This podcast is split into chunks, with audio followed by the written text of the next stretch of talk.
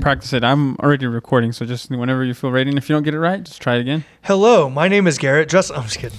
My name is Garrett Dresel. I come in peace. hey, what's up, guys? My name is Garrett Dresel, and this is episode 17 of the Mas Futbol Podcast. We're going to be talking about futsal and everything else that's happening in Oklahoma City with soccer. Hey, that's such a good intro. Oh man, Dope. uh, Paulo, I want to ask you how it went, but Bigfoot, Dude, aliens, Illuminati. I'm I'm in my boots right now, just shaking of how excited I got to this whole episode. We talked about everything from futsal to sports house to rise to how it started, tornadoes, f- aliens, Bigfoot also being an alien. Dude, it's an episode filled with so many things, and I can't wait for you guys to listen to it. Yes, definitely. So tune in and um, just stay tuned, man. We got we're we're we're just tearing it up right now. Episode 17. Big things to come. Oof. Can it get better from here? Who knows? Who knows? well, I guess we'll find out next week on the next episode of the Mas Futbol Podcast.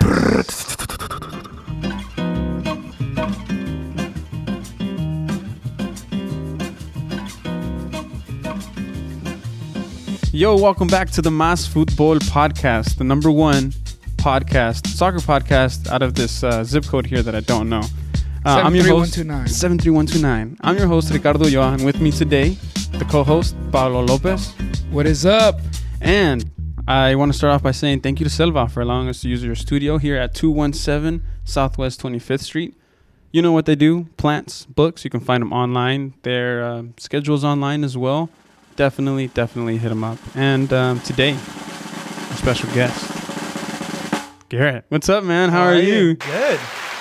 Oh, I got the you. claps. I got all kinds of sounds Yeah, here.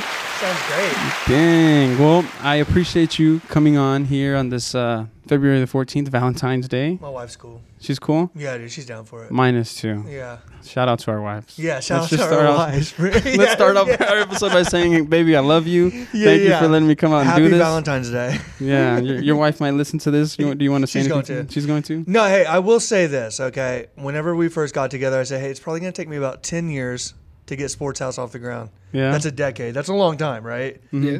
She was down for it. She saw the vision. She, I guess. She She, saw the was like, I'll be poor for a while. Hey, that's cool. when you grow together, you uh, Yeah. what's what's the word? Uh, no. Stay think- strong together. Stay Yeah, together. yeah, that works. You know, I mean, look at what uh, what's that guy's name? Cooper Kupp. His wife Kupp, did. Conor Good, McGregor's. Dude, Mm. there you go. Great story. Find find a woman that'll help you grow within yourself, man. Do you want to thank your wife, absolutely. Pablo? no, I want to thank my dog for letting me out. she was Yeah. she was all right with me Living coming out. easy today. life, yeah, dude. she was kind of like, it's okay. She said, "Huh." Yeah, she said, "Roop." Uh, well, Hey, really, really fast. yes, sir. Can I also say that this this place is awesome? I've never been inside this In Selva shop. Studio? Dude, this is amazing. It's immaculate, isn't it? I Yeah. like the the way it's flowing, and it's only getting better. Uh, they have so many ideas for this right, place. right. right And um, Top Bins, if you want some shirts, shout out to Top Bins. I'm gonna. I'm Shout definitely to gonna be telling some people about this place. Definitely, sure. Plants. awesome. They're great for Valentine's gifts, uh, all kinds of stuff. I'm pretty sure people bought roses. Does Selva still roses? No, it's more like a house plants type of thing, like indoor Mm. plants. Yeah, it just makes you feel Yeah. good. It does. Like this place makes me feel good. The air is different. I don't know if you It can tell is. from in from here to Yeah. outside. It's like way different. well, I don't want to get um, on that side of it, but I believe plants give off good energy, Oh, they do. yeah, I, I 100. percent they do. and energy isn't destroyed; it's only transferred and stored. So stay Yeah. around good energy, guys. Exactly. But this is a soccer podcast, so uh, I mean, Garrett, yeah, talk to me about you and soccer. You work at futsal, uh, futsal, Sport House. yes, Can you tell me about your story in futsal, uh, Sport House? yeah. Um, well, first off, I want to say this. I think a lot of people, when they think about futsal, they, they think about soccer, Yeah. right? Oh, let's start I- there. Yeah. Well, I, I think that it's important to say that like futsal in and of itself is a completely different sport. Yeah. And once you start to think about it as a different sport and to experience it as a different sport, it really takes on a life of its own, right?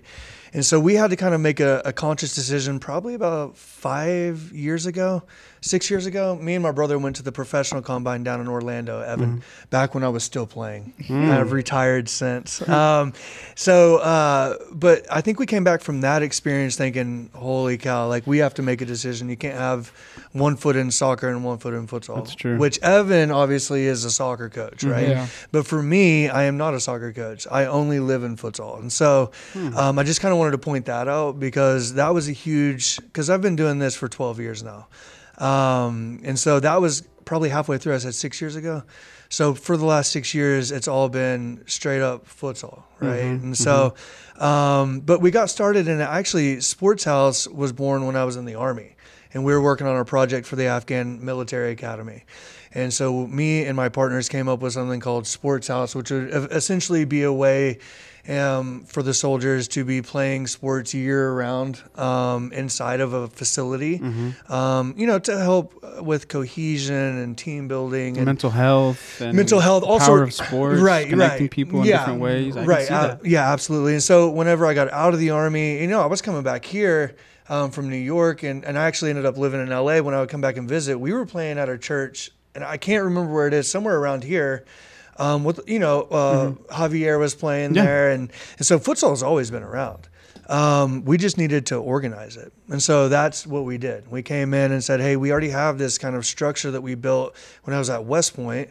Um, futsal's already alive here. Mm-hmm. Um, let's organize it and start moving in that direction." That's what we did.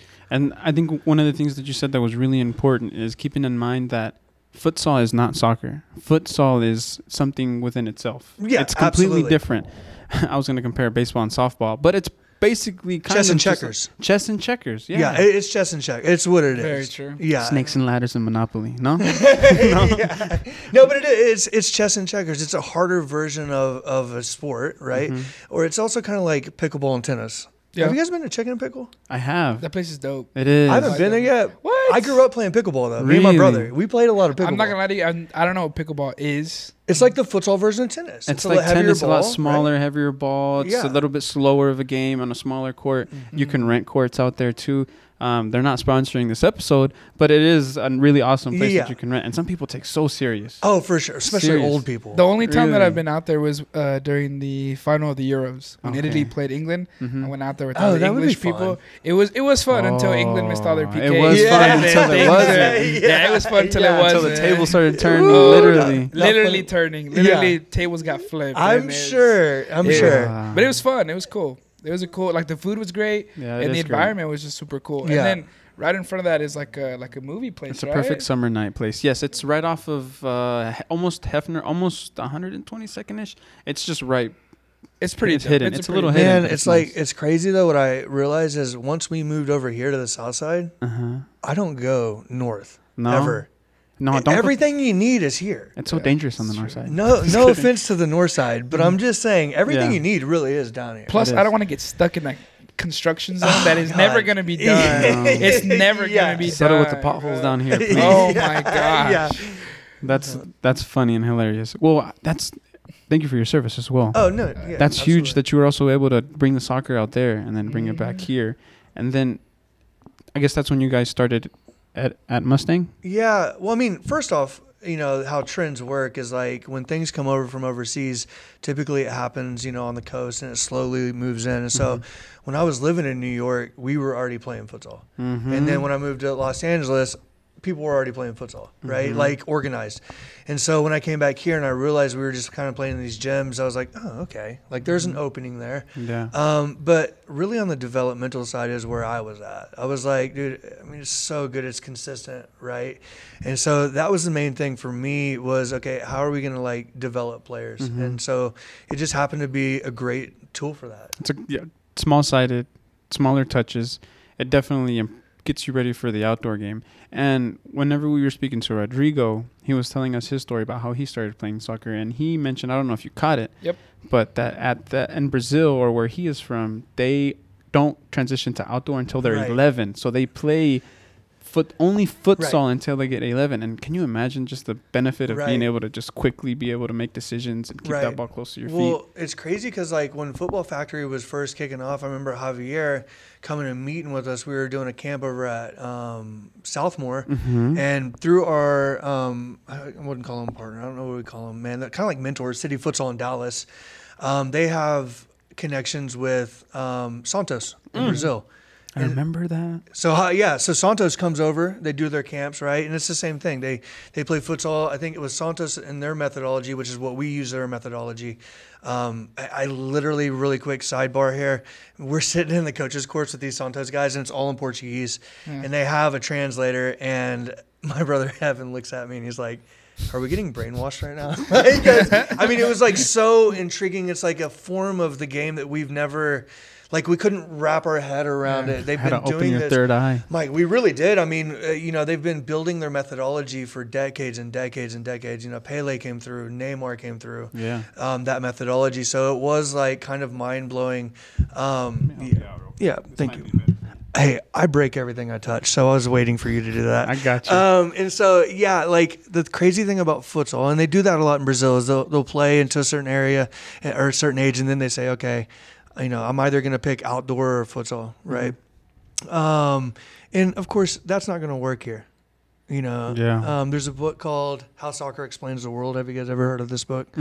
Um, you know, it's a lot about soccer explains the world. yeah, it's about geography and economy and these kind of things. So I think a lot of times when people get frustrated with like soccer in the United States, there's a lot of other things that are going into why it's frustrating, frustrating, right? Mm-hmm. And so we just kind of have to do it a little bit different. So ideally, we would kill the pay for play system because when you go to Santos, we take our kids down to train in Brazil.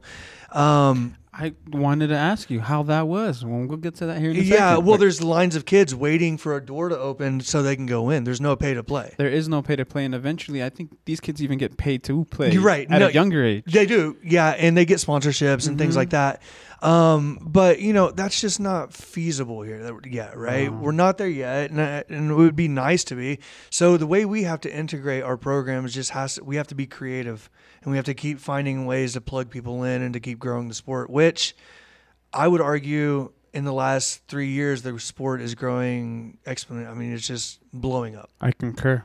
Mm. For sure. I, I, there's no doubt that Sport House is a staple for futsal and in Oklahoma, but uh, south side of Oklahoma City as well. Right. It's definitely you can't think of futsal in Oklahoma City without I appreciate you saying that. Sport House. It's That's- huge. Been a huge sacrifice. I mean, we mentioned earlier about my wife. Mhm. she's finally like after ten years, she's like, okay, this is working now. Mhm. Finally, right? Yeah, yeah. But we just had to grind it out. And I think you're asking about Mustang earlier. Mhm. And so the way we looked at it, and that's where I'm from. And oddly enough, people who haven't been out to Mustang don't realize Mustang has a really strong soccer culture They for a lot of years. They They've do. produced a lot of good players. The the program is, you know, with Jared Homer now. Um, we played together in high school.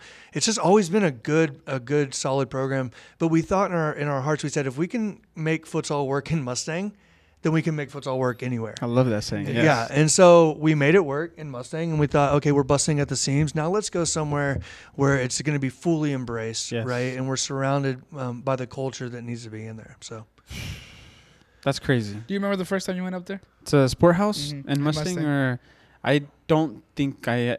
I don't. I didn't visit. when when were you at MacU? I was in MacU in 2010 and 2011. So you may have been at the gym that got blown away by the tornado, though. I think that's the one And that I've been to. Yeah, and that's where Pollo, Beanie, all those Mm-hmm. guys, you know, were playing in there. And it was crazy because when we started in there, we didn't have a court. Mhm. We were just, and I would go in because it was on The literally squares. concrete. No, well, we were on concrete in the beginning. And so I was like, man, it's like kind of slick. And so because of liability, we didn't have Yeah. insurance at the time. I was like, I would go in there and just mop it and get everything out. And then every day, but we would play on, on the concrete. We go down to Brazil, dude, they're playing on concrete down there. I mean, they're sliding and that's just how they like to play. But uh, yeah, that's, that was early on. That was way back in the day. And then, uh, what were you thinking when I got blown away by the tornado? Um, Uh, talk to me about the moment that when the tornado was Yeah, passing dude, was over. Did you think like, oh damn, it's over Sport House? Well, I was taking my camera up there because we had just finished really the court, and the way we built that court was kind of funny. You guys had set up cameras. We did everything, and we also built like it was like a massive. You can imagine this. It was a massive batting cage that had a futsal court in it. Mhm. And so, but the very last thing I did, and I spent an entire week at night when the kids were asleep, I would go up there and tie what we call parachute cord. I don't know if you guys ever heard of parachute cord. I tied it all the way around all the ropes, the nets, because I wanted to ensure parachute cord will not break, right? Um, and so I wanted to ensure that it was just really tight because there was gymnastics going on. The last thing I wanted was a ball or something to Yeah. while kids doing a flip. And thank God we did the parachute cord. I went up with my camera to take a picture of the finished court, and then all of a sudden there I took a picture of the tornado instead. I was like, I got to get out of here, get back to my family. Yikes. And then get that call like later in the night, like, hey, the gym's been destroyed. Like, okay, whatever. You Mm-hmm. know, like I, I went up there and we actually, because of the parachute cord, kept the nets together. It Wow. saved our court. So Really? that blue court you played on a Mustang, Yeah. actually I lived with that. After the tornado, we got everything back. And we, we I was moving into a new house that weekend, that same weekend, and so we actually moved all those tiles into that house. Um, so I lived with the gym for I think it took about two years to kind of count the tiles, make Mhm. sure we had enough. It was a mess, but for me, it was like okay, we have futsal balls and soccer balls. Um, I think we were training two days later. Mm-hmm. We moved everything to the house and just moved outside. Nice. And, and kind of the the blessing in disguise was that at that time futsal was still really new, and we were still teaching futsal in a soccer way um, because we just weren't educated enough. We Mhm. just knew we wanted to do it. But what happened was because the gym blew away, I had to move the show outside where I could instead of training 20 kids at a time, you know, all of a sudden we were doing camps with like 60 kids. wow. So our influence got bigger, Yeah. right? And so talk about a blessing. in There's- there's- it just depends on how you look at it too, right? yeah, there's two sides to every pancake. Not hmm. to quote Dr. Phil, Doc- Pancakes. I'd never heard the pancakes. I like that. huge Dr. Phil fan, man. Yeah.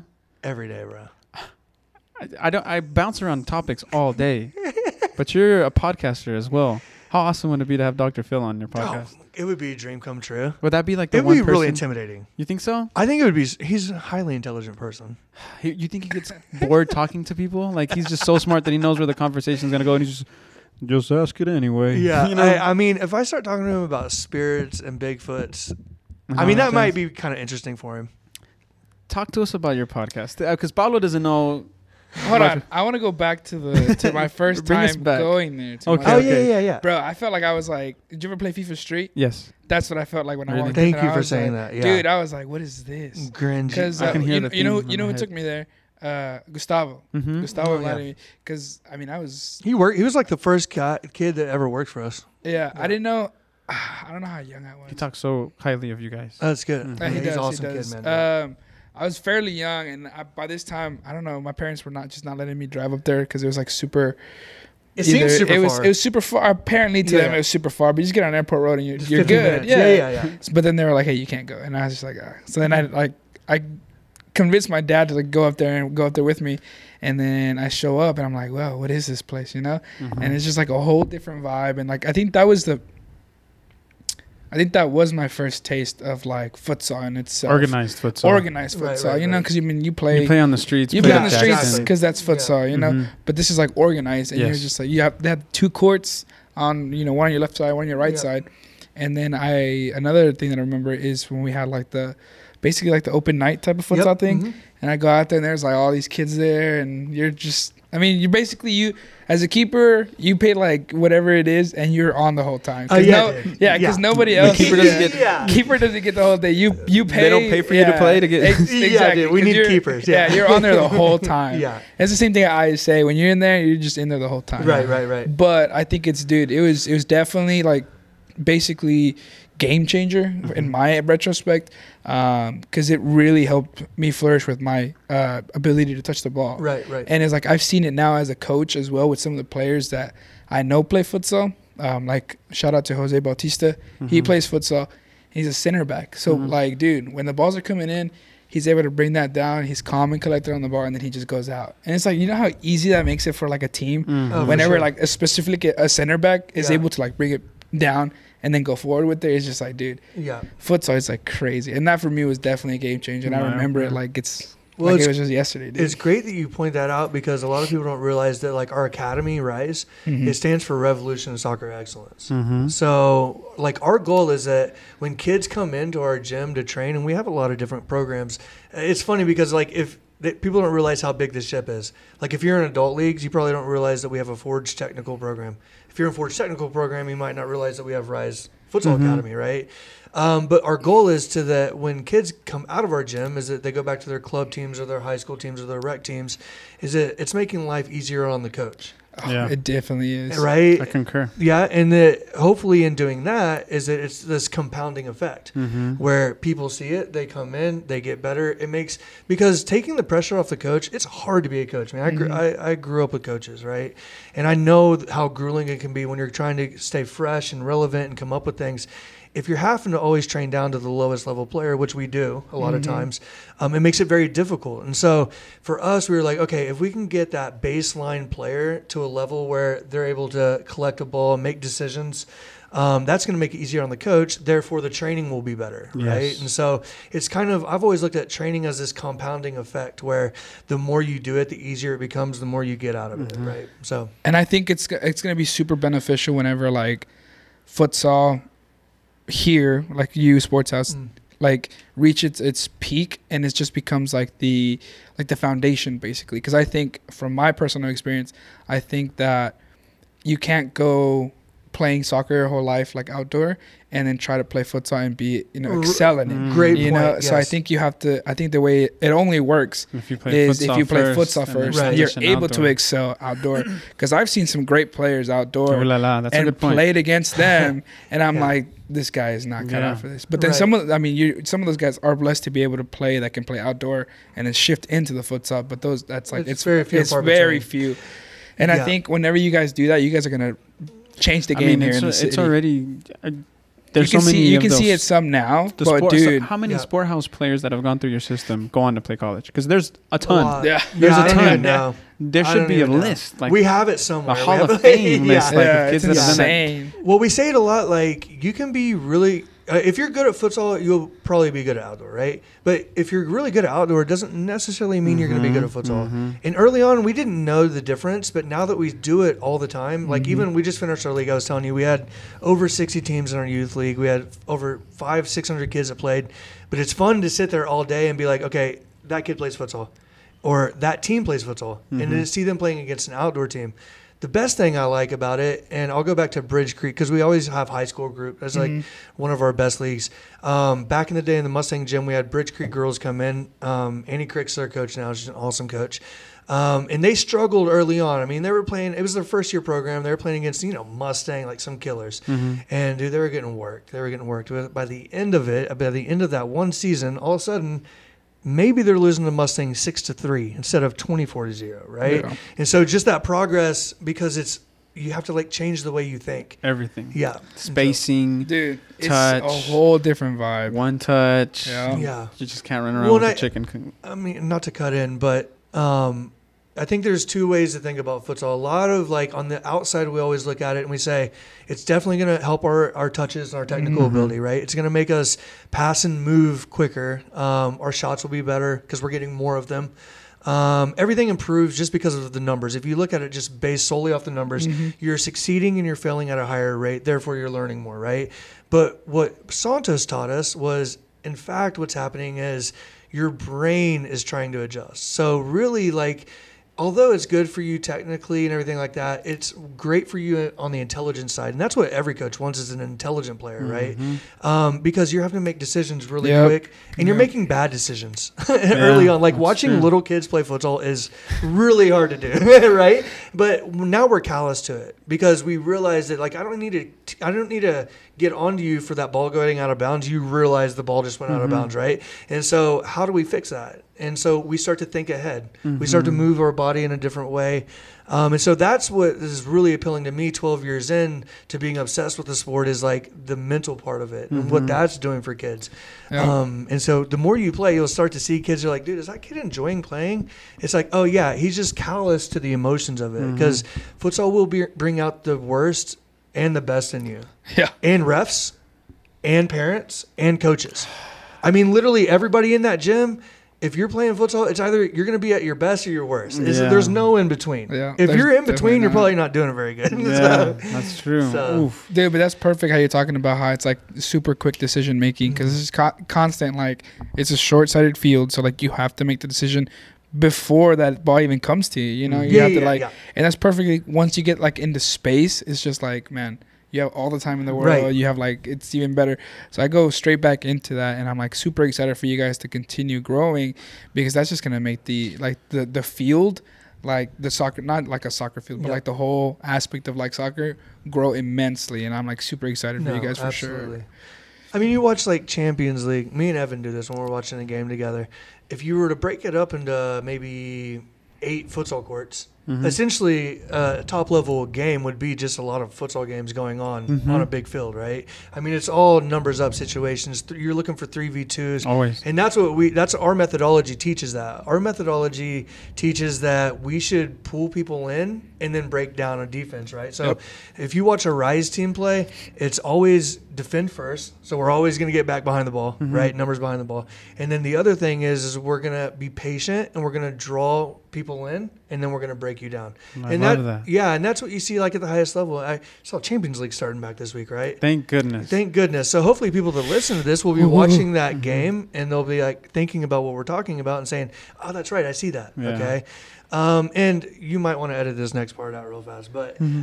you know, Minute 24 and 18. Okay. no, no, no. and The reason the reason why is because you know, and uh, there's other futsal that's going on. And early on, I was like so into futsal. It was almost like I was waging a war when I came in. Mm-hmm. In fact, our philosophy was together we can build an army. And the, and the the reasoning behind that was I thought, okay, if I can bring you in and you in, and I can prove that this works, you're going to go in, you're going to build, you're going to bring four or five more people in. So that's how we're building the army. But I was like waging a war, and I was so stubborn and young. You know how young guys are so stubborn, Yeah, right? right. I Stubborn definitely do. And so, but I like, I was like anti indoor. Mm-hmm. I was like anti everything unless it was futsal. Until my brother uh, Evan was like, "Hey, there's a place for." He brought you. Yeah, he's like, "Dude, there's a place for indoor." True. he's like, "Are the kids having fun?" Right? Are they out there playing and running around? And so I really kind of had to check myself. And, and the reason I was saying I want to edit this out is because, you know, there's two kinds of futsal. Well, there's one kind of futsal, but there's another version that says that you, you can use throw ins, right? Mhm. And, and we've had Yeah. uh, conversations with these people. Um, but where we break down on that is that it takes away the decision making process. Yeah. If a rule takes away the decision making process, then it shouldn't be in futsal, right? Mm-hmm. And so if I can throw it over everybody, then I automatically bypass any kind of critical thinking that I needed to do, rather than having to put it down like I would in an outdoor game, Mm-hmm. possibly with a quick restart, right? If I have somebody standing in front of me, then what does that mean my players have to do? They have to mm-hmm. freaking move around and Yeah. think off the ball, right? Yeah. Mm-hmm. Even the one, the my favorite rule, and you're probably not going to like this. It's the goal- keeper one. The Yeah. keeper rule, where you can only pass back to the keeper one time. I hate that one. you hate you? that one. Everybody Yeah. hates it, but I love it because it causes the court players to think, "Oh crap, Yeah. I like that rule. I got to work my way out of it because I can't already pass back to him." So it's adding these layers to the game that you don't really think about. But it forces you to have to be a better Right. player because I hated having the player pass it to the goalie and the goalie picks it up. The old hat trick That- rules. yeah, dude. Oh, that would piss me yeah. off. Soccer yeah. City. Yeah, that's That's like actually- the yeah. worst. Is it I- still like that? No, it's still like that. But Is when- it? like when I play and they do that to me, like hands, hands, hands, and I'm like, I don't grab it with my hands. just Yeah, because it's just unrealistic. like- I'm like, bro, what? Uh, no, but I have honor. yeah, going, yes. go- going back to that, I just hate it because I love to play like with Right. my feet when I get it. Right. But then once I get it once, and Kind of like, cancels you out. yeah, of like the, cancels Yeah, me out of yeah, the game. sucks, like right. when we used to, like I mean, we played futsal at like Mm-hmm. all these other different leagues. When we played there, we win games like thirty to something, just because we, like you said, we draw them in. Yeah. They keep passing to me, and then once like they pass to me, I'm able to be the outlet towards the other way, Right, right, and we just bombard Yeah, them. yeah, you yeah, know, yeah. and when we're not able to do that, our games are very close, just because like. They don't use me as much. They can't, You know, they yeah. just can't use me as Yeah. much. And then having a keeper who can play with their feet and like just be able to do that is so Dangerous. essential. Yeah, it's Yeah. dangerous, man. Well, and we call that fifth attacker Mhm. because like the way that you release your keeper is by stepping out of your arc, Mm. and you have five seconds to keep that ball in your half. Now, if you want to step into the se- into other uh, offensive half, Mhm. you're just a fifth player. So that's what's exciting to me about futsal. We do this in tournaments all the time. You know, we compete in Orlando and St. Louis and Memphis. Um, we got the tournament coming here, right? Like Mhm. we travel all over. We are supposed to be in Barcelona this week, actually, but it Mm. got it got COVID derailed it. Um, but what's great about it is in a tight game, dude, to, to see a team go fifth attacker is like the funnest thing in the world because they're leaving the goal open, Yep. right? And so it's Dude, it's like fun to watch. Dude, it's like you're Danger. subbing in and out, Yeah. yeah. and you have to be very tactical, and so yeah. I mean, it's it literally is like a beautiful sport that I'm. I really like. I'm so obsessed with it, and I know it can be frustrating for parents sometimes because, like, even with my own daughter, she grew up playing futsal hardcore, Yeah. Mm-hmm. and I remember when she was really young, she would be like very comfortable in tight situations, and uh, her coach would be freaking out, like, "Pass the ball!" And I'm over, I'm like, "Oh, she's been in this situation Yeah. already 500 times, you know." Yeah. And so it bridging the gap between like when you're learning futsal to the outdoor game can be difficult. Yeah. But as you get older, it just starts to happen because we're playing more, right? Yeah. So Yeah, getting more it. familiar to those Dude, situations. Yeah. excited. But yeah, let's go back to your podcast. Don't let me nerd out on. Uh, I'm excited. I'm okay, excited okay. Are we done nerding out about soccer, or No, we'll, no, we'll probably we'll- we'll go back right to- back Yeah, into we'll go back to it. But I'm excited. I heard. Okay. I heard spirits. Let me, heard Yeah, let me, Bigfoot. let me What's get you going on here? I um, reached out to your brother. Well, your brother reached out to me to get my kids to play futsal, but then I asked Well him. done, Evan. I said, "Hey, I'm gonna have your brother on. Give me something. Yeah. Give me something." And then he sent me a link to the podcast, and it's a podcast that he does with his father-in-law. And I'm just gonna give you a short one because he'll give you the full detail. But in Yeah, this yeah. specific episode, they had a card reader. like a tarot reader. Yeah. reading people's cards that would come on stream because it's Mhm. a live stream episode. I thought it was so interesting. Mhm. It's just, and, and it sounds like a lot of the fans that you have are have been listening forever, and you Yeah, guys have a good base. We do. But Yeah. Take it away from me, please. Yeah. Wait, so how long have you been doing it? we have we're we'll do our 68th episode tomorrow. Nice. Yeah, tomorrow. We go. Thank you. Thank Yeah, you. Thank you. It's Yes. hard. It's hard work. It is, dude. It really is. Um, but you know, I I was telling you earlier, my, my father in law actually when me and my wife first got together, he was a John Lennon impersonator up in like I love John Lennon. Dude, yeah, he looks just like Lennon. him. No Yeah. way. You open his closet and it's just all these like costumes and wigs. It's amazing. And That is- glasses and stuff too. everything. Ah, So, but he's a great performer, and he uh, he's in a band till uh, still. I'll shout out to uh, British Invasion if you guys ever have a chance, go check him out. Um, but he had a he had a heart attack out of nowhere, and so he's like, I can't perform, and he's a super creative guy, and he's like, Hey, I want to start this podcast, and he'd always been into ghost hunting and spirits and you know things of that nature, true crime, and so me, I'm like, uh, yeah. Of course, I'll do that with you. I bet you it took a lot of convincing. Yeah, Dude. I was like, no question about it. And my wife's like, you know, you have Sports House, right? And I was like, yeah, obviously. So if you notice in the intro, I actually go by G Dresel because I was still a little kind of like, well, I don't want to like. But now it's just like all the parents are listening to it from the gym. All the dads, Oh. all the dads listen to the uh, the Bigfoot and Alien episodes, and Yeah. goes, and then all the moms listen to the true crime. I love the true crime Yeah, ones. Ba- Dude. Dude. Pablo's the true I'm crime. yeah, that like we we work together. Yeah. he sends me on deliveries. I just listen to true crime. Cool, dude. Yeah, I am like my wife is not into true crime, which is weird. Mm-hmm. Um, but she's like, "Can you watch something else about like that's not about murder?" please?" Exactly. Like I, I had Ricardo showing me the 48 ropes. hours again. yeah, dude, I love it. Yes. He sh- he, had, he was like showing me the ropes for like the first couple days that I was working there. Yeah. and it was just like like just straight like oh this person murdered this person by stabbing them 48 times. Dude, and Ricardo just like looks at I me I just can't help like, but to think if you're okay because you listen to a lot of this cri- criminal stuff all day. Yes, Yeah. that's all All he time. listens Oh, to. he's fine. So he's just like building a Rolodex on how to dispose of the body and what Yeah. not Yeah, to do. it's Like, not easy. no, it's not it's not like Believe me, I followed a lot of cases. It is difficult. it's difficult, but if done correctly,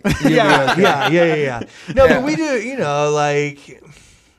I mean, I had an experience. That's the thing. I was like pretty skeptical. Like again, Mm-hmm. I was coming from West Point, and for those of you, are you familiar with West Point? No, go ahead and let us know. It's know. the United States Military Academy. Okay, it's like if you heard of Army Navy football, Mhm.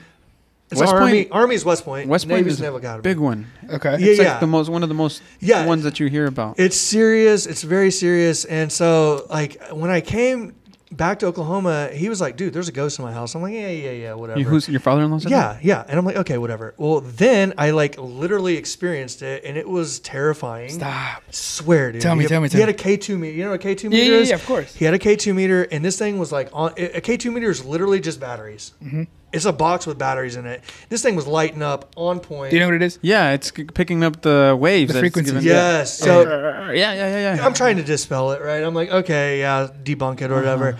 Um, then he had a spirit box, which is spirit box. Spirit boxes are so dope, Dude. I don't know what a spirit box It is now Stop. locked, it is now locked away, What and is he a has never spirit opened it again. Okay, so spirit box is the scariest instrument that I've ever experienced. Is it like a Ouija myself. board? No, no, no. Well, no, well, in retrospect, it could it- be. yeah, yeah, yeah. So it's just basically like you A know, correct me if I'm wrong. It's basically kind of like a like a, a box that has like all the frequencies that like from different radios and stuff like Okay. that. That basically you ask it a question. Yes, And it'll respond and you can with- hear, you hear it. Yeah, and like something Yeah. out. Of, yes, Yes, I've, from okay. the- but you don't hear it immediately. You have to go back and Yeah, play. Well, and now play you can. Back Okay. then, when Back we then. were doing it, you couldn't. You'd ask so it it a would just be quiet, right? And then you would go back and you can hear us talking, and you could hear the answers. And the craziest the thing was outta that he like walked out into his garage, and if he didn't say anything and put the spirit box in, no voices were there, right? Mm-hmm. And then and he was just willy nilly, like, "Oh hey, are there any spirits here?" Which you're not supposed to You're do. We know this now. He's learned his lesson. Yeah, you're not supposed Um, to do and that. then all of a I, sudden, that's what I was telling you the other day. I was like, I believe in it. I don't think about it too much because I just won't want to open myself up to. I don't want to open cautious that door. now. Yeah, Yes. because he had a really bad experience. But um, so he says, "Hey, are there any spirits here?" And the only thing that comes through is, "I am evil." No, stop. But it wasn't like in here. bad voice. It was just somebody saying, "Hey, I'm evil." That's, That's- bad. that's That's worse Yeah. though. Yeah, that's dude. worse though. Yeah, so Oh that's when he started God. thinking, you know, maybe I should stop playing with this thing as mm-hmm. much, and started getting messages on his phone in the morning. Like the, it looked like he was typing them, Really? and one of them said, "I hope you slept well." Stop. And so that's when he put the spirit box away, and so it's locked up now. the- everything. He stopped that day. You don't So don't you, play with it. you did you experience this yourself? Yeah, yeah, or- I did. That's when. Well, and then I was like, okay, maybe it's just your house. Well, in hindsight, what's crazy though, for real, is like when you would walk into that house, into that back room, it was like super heavy. It felt like you were like mm, walking Okay. through water. Yeah. And again, I'm just like ignorant. I'm like I'm like a dumb 22 year old at the time, right? This guy keeps pointing at me every time he's talking about like young dumb guy. young people. I saw him when he said, "I'm just an idiot," and then Yeah, he he's pointed just at like, Paulo. "Wow, this guy. So, but I was like, I was like, I didn't recognize it until he had the house cleansed. Yeah. And then like he, they had somebody come in because it was getting really bad, like things flying off the wall, like Poltergeist. yeah. Uh, is this a Hispanic thing? Do you cleanse your house when you get a new house? Because Yes. I we've cleansed we every do. house. Well, Uh, I'm okay. Catholic. I mean, so yeah, Okay. like we I we did- did. I think it's a Catholic thing too. then. Yeah, because energy can be residual. You were talking Yes. about energy Yes, lately. Like if you walk into a house and something bad has happened, like in your say they're trying to sell the house, you can kind of walk in and be like, eh, "I'm not feeling it." It's probably that leftover energy, Mm-hmm. feeling right? it, feeling it is a Yeah, good term. yeah. I'm, I'm so big on it, and I, I've explained it to my wife, and I sometimes I think she thinks I'm crazy, but it's like I believe there's good energy and bad energy, and I try to surround myself with people that are gonna feed me good energy, motivate me, not bring me down. Because if you're around somebody that's negative, regardless if you're trying to or not, that's gonna affect you, and Everything's energy. and it doesn't go away. That stays with you, Yeah. and you pass that on to people. So it's just all about just positive, It positive. Why, uh, positive. why were you looking at me when you were talking about the negatives? because you can be pretty negative sometimes, and I'm it's only not. negative when it comes to the ne- Mexican national team. That's it. That means Ah, I don't that's want it. to. They're good though, dude. No, But he is not a supporter. that's no, that's not true. That is not true. That is very true. I am not a I I'm not a supporter, but I en- really No, enjoy watching them play. I'm not a supporter of the federation. That's different. Okay, That's that- the from the same national thing, team. though. No, the federation is who holds the power. But it's all. the other guys are just the ones that play. It's all the same thing, though. but going back to this, Thank you. have you? So you experienced that yourself, or I did. you experienced something else? multiple times. No, no, no. So like I experienced it in his room that day, Uh-huh. and I was like, okay, that's weird. He also had a, a flashlight Uh-huh. that was able to turn off and on. Uh, Yeah, when you ask it, touching when you ask it, yeah. So okay, yeah. some things that like were tangible that I was seeing that I was like mm, couldn't wrap my head around. So then I was like, okay, let me take the K two meter to my house, Uh-huh. which is an awful idea. Um, and so I go back to back back bedroom where my office was, God. and I uh, put it down, and I'm with my business partner at the time and my wife, and uh, I, this thing starts working again. And It's it's like- answering questions, and it's this very kind, kind of soft, like light feeling, right? And I'm like, okay, this is fine. Um, and then it started like lying to us and started, and so it kind of started to turn, right? And you Yeah. could feel the energy in the room being negative. Shifting, yeah. And so that's when we kind of were like, okay, I got rid of the, we found out it was the bed. Hmm, it was a bed. bed? It was a very old bed. It was like a hundred year old bed. We got rid of the bed. Never got anything else on the K two. See? Ever it's again. Intense. It's intense. I went to this art show down here at the farmers market, and my wife is very much into uh, sugar skulls. Oh, love it. Yeah. Artist had made one. I purchased it, brought it home. It only lasted two or three days in our house before my wife said, "I can't sleep with it inside the house. I don't know why. Yeah. Take it out." And, And then was she able to after that? yeah, after that it was good. But I, she was just, she knew that that thing Yeah, is yeah. just not Yeah. good, and it's just so Dude. crazy. I'm getting goosebumps just thinking Yeah, about it. dude. Golly. The one supernatural story that I told you um, Mhm. on Tony's podcast that we were on recently. talk about, I'm gonna talk tell about you, talk dude. Tell me, dude. Okay, so it was intense. So basically, I went to St. Gregory's University up in yeah. Shawnee, Oh, yeah. and there is literally nothing to do in Shawnee, right? So Right. it's just you either play, play ping pong, play pool, party, or go to Whataburger at Right, 2 a.m. for That's sure. it, right? Um, so then there was a couple of us. We were 19 at the time, and then uh, Spencer's like right down the street, Mhm. or not down the street, but a couple minutes down. And then um, we had just gotten back from like Buffalo Wild Wings, and everybody's like, "Hey, it's like 9:30." They're like, "Let's go do something," and then I, I'm like, "Yeah, yeah, let's go, let's go do something." And then somebody's like, "Yo, we should go to the Purple Church," and then I'm like, "The Purple Church," you know, a little, a little like, uh, uh, what, you know? And then, um, so a little context here. When I was in high school, um, I was a senior. I had a couple junior friends who went to the Purple Church, um, and for our listeners who don't know what the Purple Church is, the Purple Church in itself is basically like a World War II bunker um, that per se people say story is that like there is you know a satanic cult that goes in there Okay. and you know does Practices their their practices their services, services Whatever they want to call it. you know? yeah put it and nicely. so they go there um, these juniors and then i mean could have done nothing you know Mhm. with the church itself or whatever but on the way back they have like a really bad car Oh accident no. like yeah, like bad, like injuries, Yeah, yeah, yeah. hospitalizations, and stuff like that. So that's in the back of my head. Yeah, you know. of course.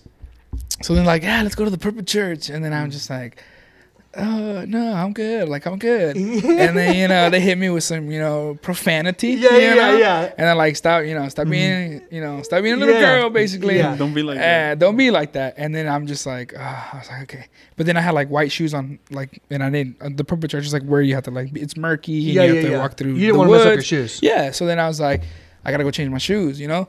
So then I go up, I go upstairs. I'm like halfway through the thing, and I'm like, I'm not gonna go to this place. Like Yeah. nobody's gonna like peer pressure me into, you know. So I like go back down, and they hit me with the profanity. Yeah. again, you know, they consistently Dude, battering me, you know. getting you. Peer Yeah, pressure, they- peer yeah. pressure's real. really Dude, in. Yeah, and then they're like, "Dude, let's go, let's go." And then, so I'm like, "Okay." All right, so I take out a quarter, and so we're at this place that's called the Peak. Um, and people who might listen to this, they'll, they'll know what I'm talking about. The Peak is basically um, where like the the RA, you know, the RA, the person who's in charge of like Yeah. the dorms and stuff, Yeah, yeah. sits. Um, and that's basically where it splits into the like where you go to the boys' dorms and the girls' dorms. So it's like two tables basically, just like that. So then I'm like, like I flipped the quarter and I don't remember what I called, right? But I was like, hey, if it lands on this, then we'll go. So I flip it and it lands. Straight two face Straight, trap, yeah, man. straight to it. And then I'm Yes, like, yes. And a then I, sign. yeah, and then I'm like, oh, oh. I think you, I think you opened yourself up yeah. with that one. And then I was like, I was like, okay, I was like, I mean, I was like 50 out of 50, you know? So I was like, let's do it again.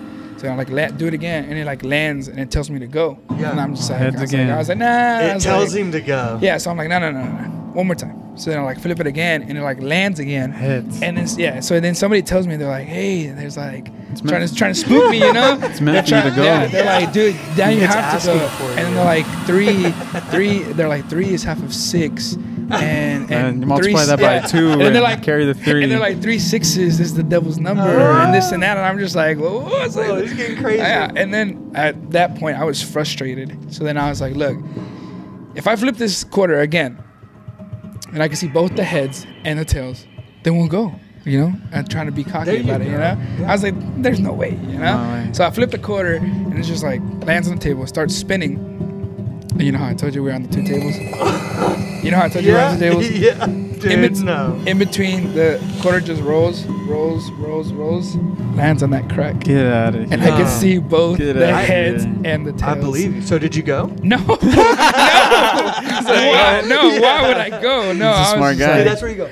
yeah, I was just like, no, I cannot. not. Uh, But Dude, that that's insane. it though. sent like That's chills cool. to my yeah. It chilled me. Man, that's why I like. That's why I love. Like, I ended up falling in love with this, and I tell my father-in-law, like, it's one of the best nights of the week because it allows me to do something and like kind of expand my mind and think about a lot of different Mm. things that we're not thinking about it like on a regular basis. Yep. And so, and it's funny because man, once I love started it, that. all of a sudden the the dads started coming out, and I'm like, whoa. I think everybody- Hey, I'm like, there's way more Bigfoot believers Yes. than I thought. Yes. It's like ten percent, dude.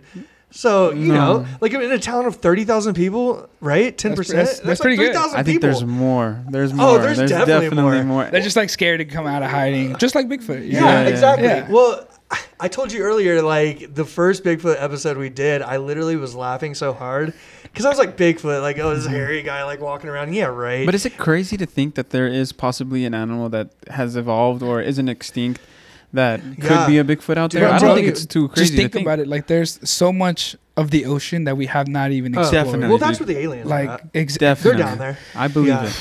But no, I mean, after talking about Bigfoot for probably 15 hours over the last year, all of a sudden I'm like, it's like my favorite thing to talk about Yeah. because it eh, it begs a lot of questions. I mean, lack of evidence isn't evident. Mm-hmm. Just because you haven't seen something doesn't mean it's not there. not there. So, um, yeah, it's super interesting, man. There's some hardcore Bigfoot And then- believers. There's places here in Oklahoma that have cited Bigfoot you, scenes, you, right? You can buy a license and go not kill them, but you can hunt them down. There's- Listen, if you're out there and you kill a Bigfoot, I'm gonna be really upset, but Really? not too upset because I would I don't like to think you see should- the bones. Don't kill Bigfoot. Don't kill Bigfoot. Leave Keep him him out Bring there. him back. Yeah, Yeah, just- leave him yeah. out there. Was I mean, was he? No, never mind. He wasn't a part of the Geico commercials. Those were- the beef jerky. yeah, yeah, Links, yeah, yeah, yeah, links, yeah. But dude, those that spirit stuff is crazy. I grew up watching all that stuff, dude. I was into Yeah. Ghost Ghost Hunters, Mhm. uh, the TAPS team. I was Yeah, like dude. into uh, Ghost I Adventures, could never. dude. And I still watch it at home, like all by myself. But it's just kind of like it's super intriguing because some of the stuff you're like, wait, some of the stuff could be fabricated. Yeah, but yeah, then, for sure. But then you get like the actual like genuine stuff, and you're just like, Yeah, yeah, like this is the house of the Texas Chainsaw Massacre. Yeah. Like, like uh, I, I had I was like fixated on one day like uh visiting the Stanley Hotel Oh yeah, um or the uh ah, what's that uh what's that it's in the tank um downtown. no no no no Oh. no what's the um Stanley's the one in uh, Colorado, isn't it? yes yes Yeah. that big one where Stephen King stayed yeah. at and created that book Yeah. the The Shining. the Shining Yeah, yeah, absolutely. but then there was like another uh, sanatorium or what, it was like I Don't was like super there, fixated bro. I was like dude this is I insane can't. I can't. Bro, I would love to just because it's like one I'm super into history right. And I'm like, you know, what is the history of this building? You know, Yeah. like what transpired here, you Mhm. know? And then that, let alone, you know, you a couple spirits in there, yeah. you're just like, this is spicy, you Yeah. know? It's Dude, perfect. Tomorrow night we're having this guy on named Carl Johnson, who was the first person to investigate the house. Um, God, it's a really popular uh, horror movie. Uh, it, it spawned Annabelle. Um, I am forgetting what it's called, but yeah, he was the first one to go into that house and uh, investigate it. So he's gonna come on and we're gonna talk about some demons. Dude, demons are the worst. They're I the can't. worst, dude. They're the worst. Like I ghosts, can't. ghosts are okay. Like they're okay. But then demons, as a whole, Well, we're talking no, tomorrow no. night. Our goal is to talk about intent because we believe that you can actually manifest things. I mean, we Yes. we're Oh, yeah. creators. Humans are creators, right? Oh, like yeah. you know, we talk about it all the time, like positive thinking, positive energy, Po- being around the, positive. the law of attraction. Wholeheartedly believe in that. Yeah, yeah, and so we actually believe because they did a study recently where they were in a room where there was some activity going mm-hmm. on. Um, and so they started talking about a made up story. They said, okay, we're going to go in and we're going to talk about. So they were projecting energy and words, right? And then they came back the next day and they got brought out the spirit box. All of a sudden, the spirit box is like, oh, my name's Stanley and I died in the Civil War. Literally, Somebody came by to steal their story. recreating a story that was just manifested through words, Yeah. right? And so tomorrow night should be better than last week. It's just ghosts and spirits, man. Listen I to just, us. We're like talking about Yeah, ghosts. Mas Futbol told- Podcast. Welcome back. This should have been like our Halloween episode. Yeah, dude. Hey, bring me over the I Halloween will. episode. Yeah, Yeah, I'm let's so do it. This is because Yeah, sometimes some you just need to talk about it. But I think ghosts and spirits are just so interesting, and I wholeheartedly believe that those are people that have a mission, an unfinished mission, or someone's not letting them rest. And Go to the light, please. You know what I'm Yeah. saying? yes, like, go like, on to the yes, yes. One of the true, the last thing I'm gonna talk about about the true crime is um, a weird story that basically happened where uh, this lady got murdered, and then so she came back like miles, miles, miles away, and told this lady in her dreams Yes. that she was murdered Mm. by this person, and this is how they did it. I think I heard And you. I heard that episode Remember that when I was episode? with you. Yes. Dude, it was just kind of like, and like they took it to court, and it was like all insane, and I was just like, dude, can you imagine if like a spirit came back and said, hey, look, this person murdered me. yeah, Yeah, yeah, This is how they did it, and then you have to listen, and you're just like, wait, wait a Wait, minute. how you am I gonna how am I gonna tell people about this? Yeah, he like, wait, hold on. Yeah, really. And then it becomes like an actual thing, and it goes to court, and then the person gets convicted Yeah. for act. Dude, That's wild. Okay, listen. Here, here's the last thing here. Uh, well, first off, let me say this. One reason why I'm glad that you brought this up is because you know going back to like soccer is what a lot of people don't realize. I remember growing up in, in Oklahoma and in Mustang, and you know obviously very heavy football and wrestling, and then like you know soccer's so dumb. You sit out there, you know, it's no contact. zero Um, zero. yeah, that's, that's, zero, the, that's zero, the worst zero, one. Yeah, yeah. that's the worst. They tie. It's Yeah. just like, yeah, it's you can't even you can't even argue with them because you try Yeah. to get into the beauty of 11 v The 11 and the space and being able to play to your personality and all that jazz and they're just like what well, hmm. to be, but to to really go from the next level. So if to go from high school to college, and I, and I tell people this a lot when they're complaining about teammates and they're complaining about coaches, is you don't necessarily get to pick your coach, and you don't necessarily get to pick your teammates. Yeah. So you better have a way to really be able to connect with people, mm-hmm. right? A lot of mm-hmm. people, and so that's kind of why I'm glad we talked about this first off because that was a subproduct of doing this show that I was doing just really to help my father-in-law kind of be creative. That I never really thought would happen. That it would somehow translate to me being able to open up and talk to people about these weird things, Yeah. aliens and ghosts. And I mean, I got an astronaut getting abducted by a UFO right That's here, right? I mean, That's it's dope. like, and it's just a conversational piece, Mm-hmm. right? It's for me to say, to, for a kid to be like, "What do you have an astronaut?" I'm like, "Do you want to be an astronaut? Have you do you, have you thought about space?" Right? And so, but it gets people to relax. It, it opens things up, and so having dialogue and being able to talk to people about things in our sport is massively important. Mm-hmm. And so that's okay, here's the last thing about the medium. Okay, so I had a medium come in, right? You know Uh-huh, what a yeah, yeah. medium is? Yeah, they can yeah. they, They can talk to dead people. Yeah. Okay, okay. And you know, I'm skeptical, right? I'm like, yeah, whatever, whatever, whatever. Have one come in. He did a good job. He nailed a bunch of crap. But I'm like, okay, maybe he just got lucky. And so the second time I had a medium come in, I was like, okay, I'm going to write down some dead people I know. And then I'm, next to them, I'm going to write down a word. I don't know why this this is scaring me. Like, Okay, Why hang is on, scary, hang I don't intense. know, I'm Dude, just- I'm like- I'm It's just- some real stuff. I'm- bro. This is over. Hey, this is through a computer too, right? This guy's on the other side of a computer. like actual mediums are like I believe Bro. it. I believe. I can't even. Long Island medium's like one of my back. favorites. Yeah, dude, so they're yeah. I'm So- sitting there and he's yeah. like gets an hour into reading all these other people and he's like, Whoa, wait a second. He's like, This is really weird. He's like, I'm getting this grandfatherly kind of presence. And he's like, and this is gonna sound really weird because this isn't really popular, but I'm getting the word baseball cards. And in my bag, I didn't even tell my co-host or anybody, didn't tell my wife. Next to my grandpa's name, I had baseball cards because Stop. he had given us like all, this huge baseball Yeah. collection, and we still have it to this day. And I was just sitting there, and I was like, okay, like who talks about baseball cards in 2021, right? Nobody's talking about baseball like what cards. are those? You know? Gary Yeah, Vee. like Yeah. and so this guy just randomly is like a grandfather baseball cards. Yeah. So that's when it kind of started changing for me, and I was like, mm, "There's some things we need to think about." Oh, Bro, it's insane, bro. Like spirits, they for sure do come back. They do. because my when my grandmother passed away, I told you that story too. Um, my mom went through like this massive, de- you know, Ah. depressive thing, right, and then just because she wasn't able to say goodbye, Right, I told right. Ricardo I wasn't able to say goodbye to my grandmother for sure. just because I was young yeah, yeah, and I thought she was just gonna come back. you right, know? yeah, But my mother was going through like this whole depressive side where like, and it's, I don't know about your household, but my household, it's like my mom did everything, Right. Like bills, Mhm. cooking, you know, cleaning, Yeah. everything. She's just like the rock, you know. yeah, yeah. So when you don't have that, it, like it was just insane. Like you know, we were having a rough time, and then uh, you, yeah, as a son, you try to be there, and Yeah. like, hey, Right. you know, she's fine, she's doing Mhm. better, this and that.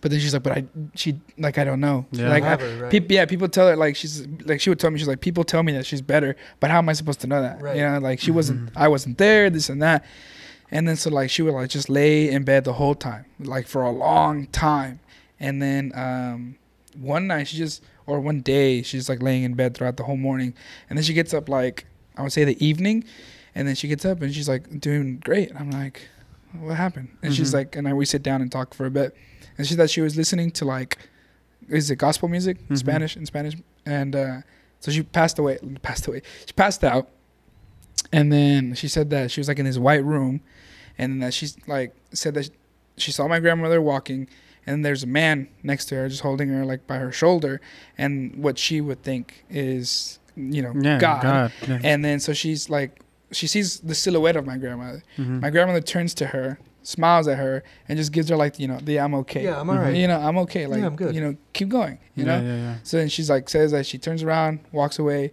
and then she wakes up. That was Hmm. it. And then from then, my mom has Yeah. just been like Wow. perfect. And I'm just like, dude, that's that's my grandmother from the other side, knowing, hey, you know, my daughter's not doing good. So I, Struggling. yeah, Yeah. so I need to go back and let her know, hey, we're good. And from then on, I was like, bro, spirits are crazy. Yeah. I, that that's happened to me before, where I've seen relatives that have passed away come visit me in my dreams, and ha- those conversations, I know, those dude. they're real. dude. it's- dreams. wild. Do you talk about dreams in your? Yeah, so actually, I talk a lot about dreams because I was a very active dreamer growing up. One thing you guys might know, not know about me, I actually have a twin brother Yeah. who's handicapped, and he actually lives in a home in Shawnee. I didn't know that. Yeah, he lives in a place right outside Shawnee. He's, he's been there for a while. It's a really good place. Um, and so I, I had reoccurring dreams growing up. I had reoccurring dreams when I was in the army. I was actually a very active sleepwalker. Um, so when I was a, when I was in like seventh grade, I literally walked out of my front door around the block and was about to knock on my friend's door and I woke up. I was like, oh my God, right? And I'm like in my boxers, like seventh Yeah. grader, right? So I'm like, dude, freaking out. I didn't realize actually walk out the back door. uh, I didn't realize that I'd walk out the back door, so I go back to my house. I'm like trying to open it, and Oh, it's locked. Right? It's three o'clock in the morning. I'm like banging on the door, ringing the doorbell, and so somehow the army knew that you're not supposed to sleepwalk and go into the army. Yeah. Right? Um, and so I had to go to a sleep doctor, and the doctor's like.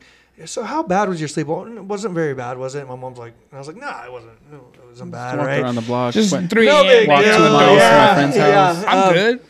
Dude, it was like something clicked in my brain where I said, okay, like when I go into the army, I cannot sleepwalk. Mm-hmm. And I've never sleptwalked since. Um, but yeah, we talk about dreams, dude. We talk about what are called NDEs, which are near death experiences, which are. Bro, there's so many people walking, bro. I'm scared right now. Yeah, I know. we I'm like, usually- whoa, we was usually- that, yeah, was that we a silhouette? We usually don't have that many people walking. Is there a lot of people walking yeah, behind me? bro, That's why I been like like- sitting Dude, it here. might not be people, though. It might not. Now I'm scared. We might just be in a simulation. Yeah. it's- Sim- you want to talk? You you guys want to I talk simulation love theory? talking. Do you talk Oh. simulation theory, bro? Because if it's po- if it's I ha- possible, we're in one. I haven't, but I've seen the videos of like some weird stuff where it's like you know planes or birds are just like It's stuck, just like, dude, have you, you ever know? thought like this is? I used to think about this stuff all the time when I was a little kid, but have you ever stopped to think about like the stuff that's going on at your house? Your dog is your dog really there? It might not be there because you're here right now, and if you're here right now, is everything that's not here really there? Because it's only there because you see it.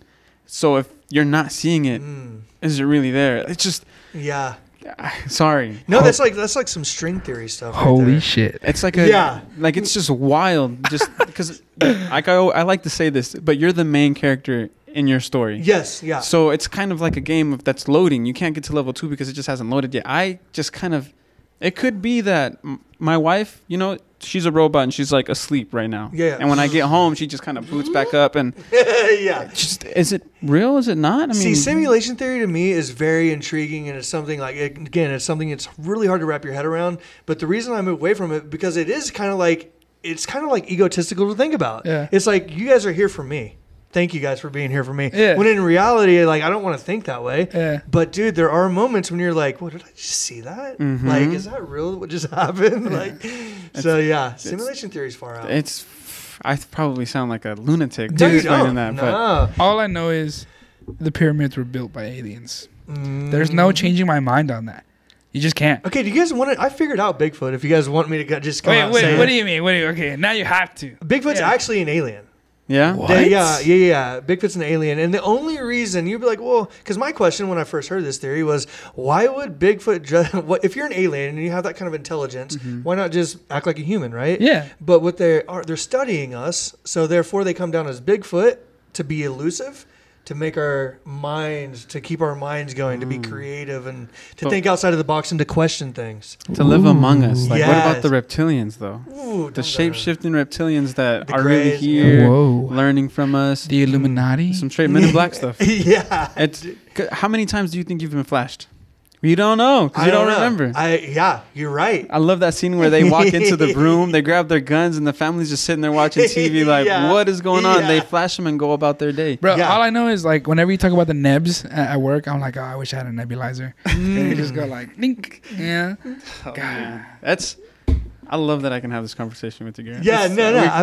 definitely have to come. Dude, we need to and- go on his podcast and Ah, like I do. I talk will about bring you spirits, guys. dude. Yeah, no, I'll bring I you guys love that. on. I, s- I talk about spirits all the time, aliens, ghosts. I love watch because like one of my biggest things, and it's scary. To, it's scary, to. it's scary to think about how small we truly are. oh yeah, Yeah. Like when it comes to Yeah. like how like the world is huge, it is. but compared to like all the other huge, Mhm. massive planets, I, I love listening. Dude. I love people comparing the universe to like a grain of sand in the beach. it's absolutely scary, bro. Like there's no way. Like us right now, we're like specks yep, in the whole like universe and galaxy. That's why I love the Ant Man movie. I've never seen it. You never seen Dude, it? Dude, I was telling you earlier, my brother's like super into comics. I'm not. No? I've never seen any of the superhero things. Where the Marvel universe is going, they're Doctor Strange. Did tearing the that? universe up. Yeah. Basically, They truly are multiverses. it's crazy variants and all that jazz, and uh, it just always gets my mind Well, let me rolling. let me throw this at you. What you were just saying, because I think it's important. Because uh, my favorite philosopher, his name is G.I. Gurdjieff. This is gonna sound really weird, but he was a dance instructor. Okay, from back like he's like pre World War II, over in Eastern Europe. But he, he had a great philosophy, and what he would always say is like you can't know how significant you can be until you realize how insignificant you are. Like our time is very insignificant in the long run of things, Yeah. right? So that really kind of kicks you in, it Yeah. kicks you in the ass, and you're like, God, I got to do something. That's why I love like I was so Mm-hmm. happy that you guys reached out because I was like, I mean, you guys are doing stuff. You're constantly moving forward. You're constantly looking for that next thing. I like to think of us as opportunistic, Mm-hmm. right? And so um, I love that you said that. And, you know, it makes us, it empowers us, right? And you're Yeah. like, I don't have that much time. Better do something, right? It does, and it's funny that you say that because we're to think about how we're only going to be here for what 80 years plus I'm good with 80 years. compared to how long the world's been going Yeah, on. yeah, yeah. Like the dinosaurs were here millions of years ago. Yeah, Can yeah. you fathom millions of Oh years? my ago? God, no.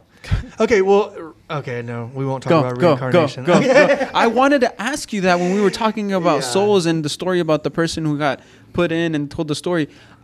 Do you think we so basically, get that, reborn? that, that story is like she didn't tell the lady, so she used the lady to As a tell medium, yeah. Yeah, to yeah, tell yes, her yes, yes. husband to tell the husband. So the husband knew the the lady who got murdered. Mm-hmm. So they used to like work at this factory or whatever. But he said that like they were I don't remember if I, I mean they were in Asia they were of Asian descent. So Mm-hmm. I'm just gonna go with Vietnamese to say they're Yeah. Vietnamese. So uh, but the wife was of like she was Vietnamese American.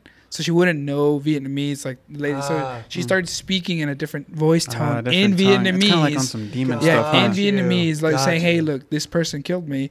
You need to do something about it." And then that's Mm. just the guy was like, "My wife would not know these words." Right, Yeah. right, You know? right. So when it comes to reincarnation, I'm just like, I I don't know what um, belief or where, what region of the world it comes from, but I always like that thought of reincarnation as depending on how you do in life, will Yep. determine where you get brought back as. that comes from like the Hindu, right? if, Yes, if you're a yeah. The shitty Hindu, person, yeah. you're gonna come back as a roach. But if you're great, you know, you'll get be given a better life. Yeah, and there's also like a theory that it's cyclical. So like we live our life and then we come back and we live our life and we come back until we fulfilled everything that we need to fulfill, right? It's like that Tom And- Cruise movie. and then you become yeah it is yeah ready set game Yes. player one or whatever uh, but then you reach nirvana and that's Mm-hmm. what it is but yeah no like they're taking it serious university of virginia is doing a lot of studies and have been for about going on 30 or 40 years you know and they're building a catalog. And you know if you go to the eastern side of the world in india a lot of times when you die they'll put a mark on you.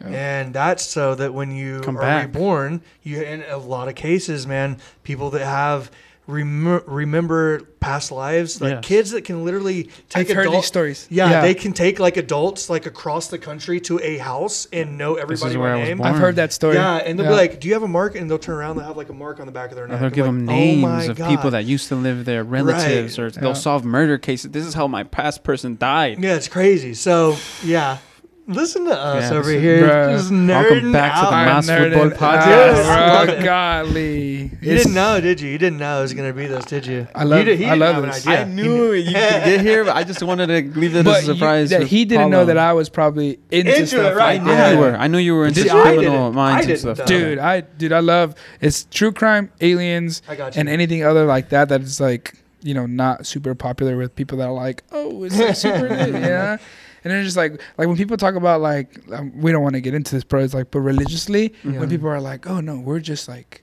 you know humans are just what Mhm. god's creation is Mhm. and i'm like really like do you know what, how many things god has created that we don't really know about you know like That's a so- great point. some of the fishes that people fish out i'm just like that thing is Yeah, disgusting yeah, yeah, but then yeah. you're like, if God can create something like that, what's the difference between Him creating something like that's you- different? We don't even you know. Our brains can't even comprehend. Like, have you heard of certain birds that can see different colors than we can? Like, they have cones in their eyes that allow them to see stuff that we can't even fathom. right. They see different colors. We are stuck to the primary, secondary, and everything else in between. But there's just things that we have no idea that are Like the there. tiger that has night vision. A tiger that has night vision. Tigers have night vision. You Oh, know yeah. this? Yeah, tigers have night vision. You didn't know this? I didn't. Dude, I am afraid of cats. really? Like Cats are literally. scary. Yeah. I, I learned that from uh, the interview. Have you seen the interview? The movie, The Interview. Great movie. Great. When he's like, "Oh, he has night vision," and he's the guy's like, "He has Yeah. night vision goggles." He's like, "No, he just has night vision." Yeah, great. But you don't great hate, movie. you hate cats? Well, dude, I'm telling you, if a cat was the size of a dog, it would kill you. If a cat, That's true. I hear that. I hear If people s- If a say- dog was bigger, it would just play with you. You might die because it's, It's so playing heavy, with you, yeah. right? But like, it wouldn't try to kill you. I don't think. Yeah. Like some dogs would. I've heard that people call the have cops on a dog passed today. away and their cats, out of Yeah. necessity, have eaten. Mm. Cats Yeah. are wild, person. dude. Cats can survive on their own, but a dog, if you don't feed it, Right, right, right. Cats, cats, Yeah. Dogs are kind of like kind of dumb. That's be kind of my. honest. That's, kind of my, that's my kind of animal, though. But they, yeah, that's like Yeah. we're one. but they you love unconditionally. Yeah, and a yeah, cat they're loyal. be- act like they doesn't like you or anything like that. I even heard of a story of a cat that resided in a hospital that would visit people a few days before they passed, What? and it kind of just knew. Like, yeah, yeah. This person was gonna, Sensed it. yes, and it would just go around, you know, just I guess like, almost like the Grim Reaper. Well, that's cats. actually why my fear of cats actually has been passed down generations in the Dresel family from my Mimi, the matriarch, because she lived in the Ozarks. Uh-huh. Familiar with the Ozarks? Like up Uh-uh. in yeah, Yeah. up out there. up in the backwoods, Missouri, right? Okay. And so That's out there. Out yeah, there. dude. When she was very young, she had a really bad fever, right? And mountain lions, but were out behind the cabin and Mhm. just all night, eh, just ready for her to, because they could sense that she was near yeah, death, they right? sense that. And so she grew up with this massive fear of cats. And then it has just passed down to It's generation down? generation. Well, so when I see cat, it. I'm like, nah, I don't trust their eyes. something about those cats, because even the Egyptians. Mm, Have Have you seen those true. TikToks of like the, when they play like this old Egyptian music and the cat just like like listens to it and they're just like, Ah, Ah. like they know.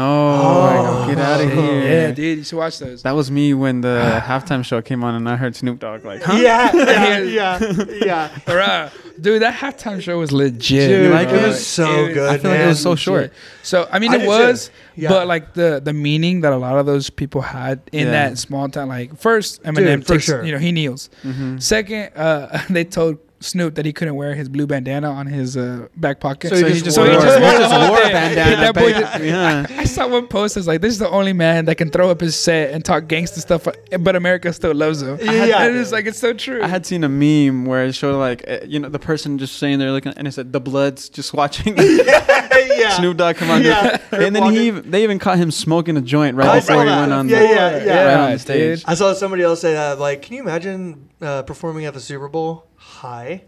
He's Oh the only God, guy that dude. smoked. He has a story about how he smoked in the White House.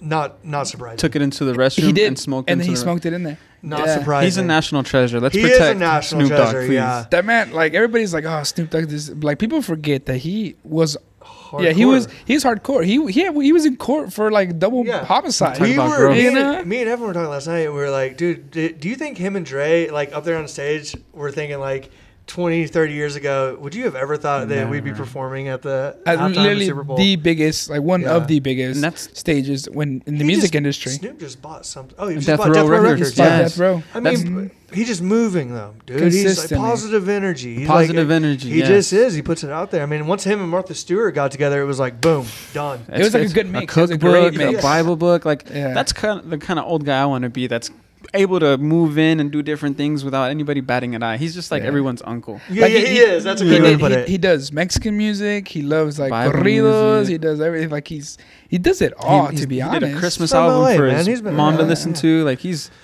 he's Have a you He guys did a. Christmas album. My favorite videos of Snoop are when he does Animal Planet. Have you listened to those? No, Y'all Oh, need the to commentary? go home. Yeah, He y'all does need to the go home. commentary He does it? the com- He's like, what? What is that thing? Is that a mongoose? And he just like does the whole Yeah. like. interview. It's it's the best thing. To Hey, he's listen living to. his best life. He Yes. is. And I was gonna say that's like a way, just a lesson on how to live life. Yep. Take it day by day and always shoot for the stars because Snoop. you never know. Nah, you might be hosting the Super Bowl. Snoop is like an idol, dude. He really is. It's And big deal. then yeah, and then now like a, a lot of the people were talking about how Fifty Cent went for like for he went from Fifty Cent to like a dollar fifty now. Because he looked a little 'Cause he's- husky. He looked a little husky. I respect 50 Cent, man. Yeah. That guy. I mean, how many times was he That shot? Like out of nine. nowhere. I did not know he was going to be. I in didn't know he was gonna be show. there. Yeah, too. but I think Upside down for a Dr. second. Dre, huh? For some reason, why? Go- like, go- uh, go, go, why- shoddy. but why was he It's your flipped? The, birthday. yeah, what was he flipped because that was the one of the first music videos that put him on the map. The Go Oh. Shoddy. It's you remember when he's doing in jail doing sit ups in the muscle shirt? Oh, Yes. That's why he did that Oh, song. So he Got couldn't, it. but he couldn't do this You to gonna- snap. Yeah, yeah, yeah. So he's just rapping. He was like his chains in his face. Say that to his face, I man. would Say never- that to I his yeah, face. no, I'm good. I'm good. I'm good. I'm yeah. good. I'm good. No, but that was a great halftime Well, we'll see show. when we'll see when Snoop Dogg gets into uh, the soccer game, though. I could see him. He I could see to. him buying He- into a club, dude. Well, Yeah. he he I think he reps what the L.A. not the Galaxy, but the the other dude, I the other LA love team. What they got going on in They LA, do. dude. That- their games are The uh, unbelievable. El Trafico. El- oh, Trafico dude, is those get like- good. I'm a huge MLS fan, man. I Yes. tell people all the time. I hate. I'm just gonna say it. I hate. I hate when I hear people say I can't watch MLS because they don't play good enough soccer. That's what I'm people like, say about the MX Liga MX. Yeah, dude. I'm like, go out and tr- dude, go go to a training session with an MLS team, please. Back back back in the day, the only difference was like the land runs. Yeah. Just kidding. But the last Kidding. one, the, it, Dude. added, it added to the game. It It, was it was pretty fun. It was pretty fun That to was watch. super American. yeah, that was like the most American thing I've ever seen. thing to do, just change the game. But like when the MLS had its first start, that's when you're like, I mean, that's when it was fair to be like, oh, I don't want to watch that because it's just starting out. You Yeah, know, yeah, you, yeah, You could watch the, you could watch, you know, Oh, uh, the for sure. Barclays Premier League uh, as it was called, or you could watch the the, the Bundesliga. Right, right. But now the MLS has like a Yeah. really good like cornerstone of soccer. Like well, and these in players America. that are coming up, these American players, that now they're selling off to Europe early. Yes. Right? And there's so many in Europe. dude, there's so, so many. many. And it kind of makes you wonder if the process that we have now is really worth it when these kids are going professional at 16, Right. 17, 18. Co- co- That totally takes the question of going to college out of the picture. You know what I mean? yeah. Getting transferred over. So, I mean, how? What are what are some of the bad things you see in the MLS, and what are some of the things that you think they could do better? Man, that's a good question. That's actually a really good question. Um, let's talk about the good things first off. Is their community outreach is on point. They're doing a really good job. They're they're bringing everybody in. I think they're bringing like in the owner side of things because you were saying you were mm-hmm. saying earlier about the federation is mm-hmm. like mm-hmm. I mean it is like governing bodies and the who's at the head of the of the helm. That's really really important, right? Um, and I love how like you see Matthew McConaughey, dude. Have you guys seen the games in Austin? All yeah, right, all get- right. those- Yeah. he's like the one that starts it with like They the have- drums Dude, and they're everything. picking the right places. Nashville, I think, was a great place to pick. Will Ferrell's involved with the LA, Yep. and he he was out there being a goalkeeper for them. Was not too long ago. Yeah, Yeah, I've yeah, seen yeah. it was fun. No, eh, so I mean, I think it's just the natural progression of building a league, though. I mean, we're like what Grow- twenty growing pains. Yeah, growing pains, and it's always going to be there. I think the great thing that they're doing though is some of these academies are really starting to produce the right way. Yes. Um, even how they're building the stadiums, like the, the stadium in Kansas City, they went out and looked at all the best stadiums all over the world to build that thing, right? Mm-hmm. And so I think that maybe uh, that's a good thing for American soccer is that we are kind of late to the game because we're able to learn just right off the bat Mm-hmm. From all the mistakes people, other people were making. So, man, I think it's good. I think it'll continue to grow. I don't know how many teams will end up in the league. Um, I would love to see a team in Oklahoma, man, that bridges the gap between Dallas and Kansas City, right? Um, I think that could be a huge, uh, you know, Because I think sur- surrounding here, I think the biggest in my retrospect Yeah, is he said it Dallas. best. Dallas and Dal- Kansas City. Dallas, We're right in between. Yeah, Dallas Yeah. is like one of the like their academy is insane. Dude, Their oh, academy- dude, yeah, they got like people Such from the Bundesliga coming over Yeah, and checking out their yeah. But the pool that they pull from though, the Yeah. Texas has Oh always my just God. been insane. The market's insane there. Yeah, it's. I mean, they probably have more players playing in Dallas than we do in Oklahoma, right? It's- Can you I mean- imagine how they handle state, high school Yeah, playoffs yeah, and whatnot? yeah. To be a state champ Yeah. out of the state of Texas. Yeah. Well, I that's know, what- yeah. Well, go that's why it's hard, I think, to be in Oklahoma and why, you know, we've all been around the game a lot. It- It's decisive out there. It's tough to be an outdoor soccer. Like, it really is. Um, because it- it's a small market, it's a very intimate market. Whereas when you go to, like, Kansas City, they have 500 youth futsal teams. I was just bragging about having 500 futsal players over, right? And so that just kind of shows you the different market. But I think that that's why we're so unique in Oklahoma is because we do have to be creative and we do have to find ways to get along, you know. And and one reason why our process at Sports House has taken so long is because we have energy coming in, we have Sporting coming in, we mm-hmm. have South Lakes coming in, we have the Rangers coming in, right? And so we've been able to kind of be in the middle there, and I think we're going to continue to be there. I, I do think that we'll start to see futsal popping up in these clubs, which is mm-hmm. great. That's great. Mm-hmm. I, I want that to happen.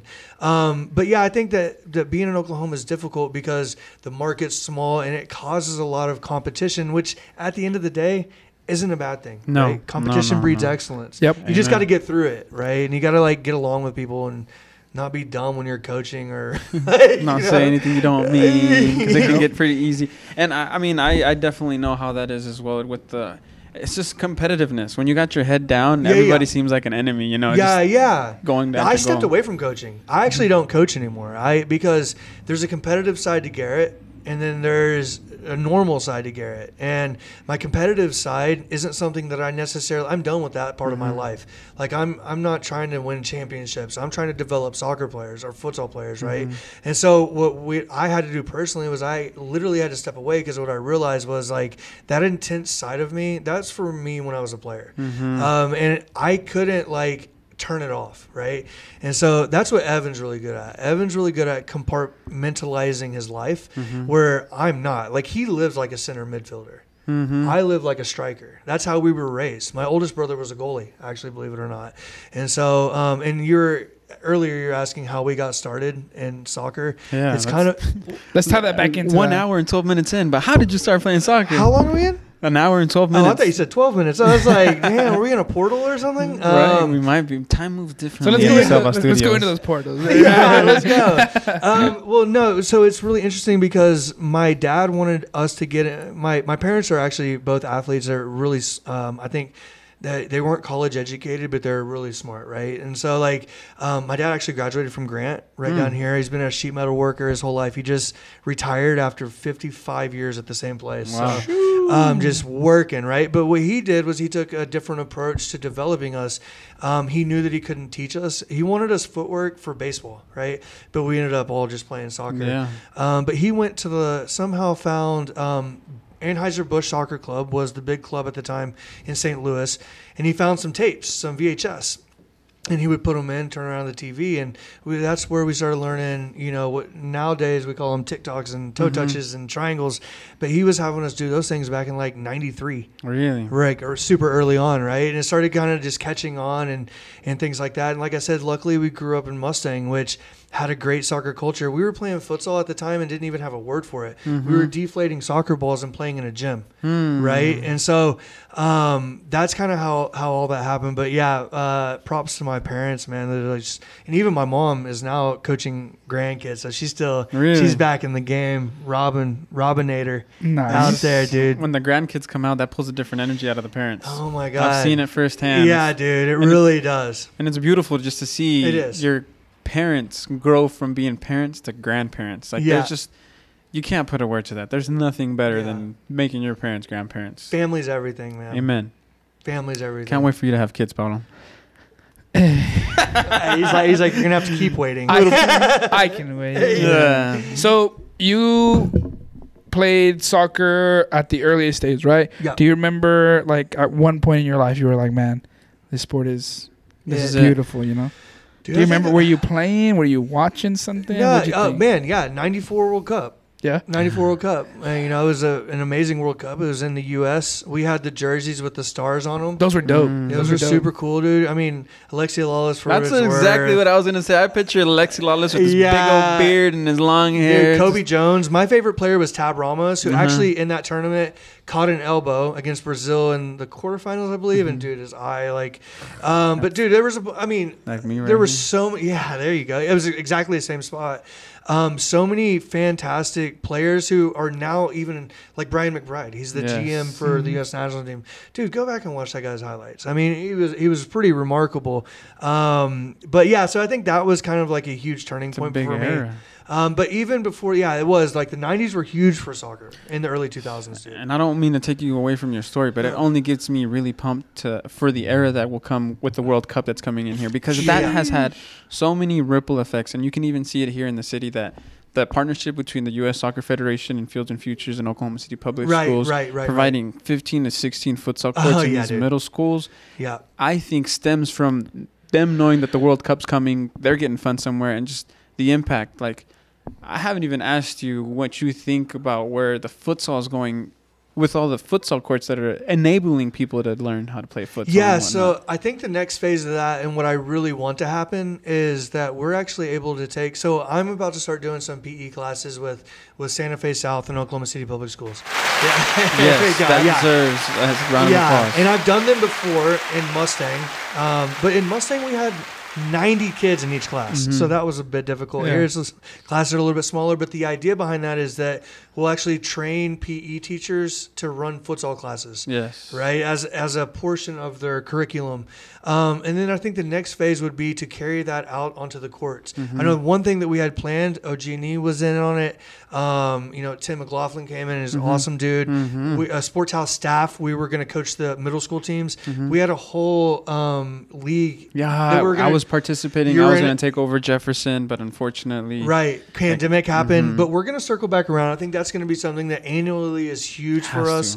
Yeah, to. and then because eh, you know we built all these tennis courts back in the day, and what happened to them? People lost interest, you know, and they go. Mm-hmm. To, so we can't let that happen to these courts. Like we have to be out there, and we have to get kids in the community plugged in. And I think that when you play futsal the right way, it's more fun. Yeah. Yes. When you don't know how to play futsal, it can be very frustrating. I tell uh, parents, new parents, all the time, if your kid wants to come back for the second session, or I would almost always make them come back for the second session because it's one of those things that's compounding. It gets easier every time, and once you learn it, then it's fun. It's like anything, dude. If I don't know how to play chess and I'm getting my ass kicked every time, it's not very fun, is it? Do you know how to play chess? I play. I'm obsessed with it. I play like ten or twelve games a day. We should play. I love chess. Too. Yeah, I, I have do. chess.com on my phone. Dude, I'm in. I'll get you. Bet. Yeah, Bet I'll send I'm it your a way. killer at checkers. chess and checkers. My brain isn't that. I don't have the bandwidth for checkers. You gotta. It's like anything. You gotta practice, right? And so in chess. But that's why I want to the next phase I would love to see happen. And I would love to be a part of this is programming out the courts with Has to. events and with camps and clinics.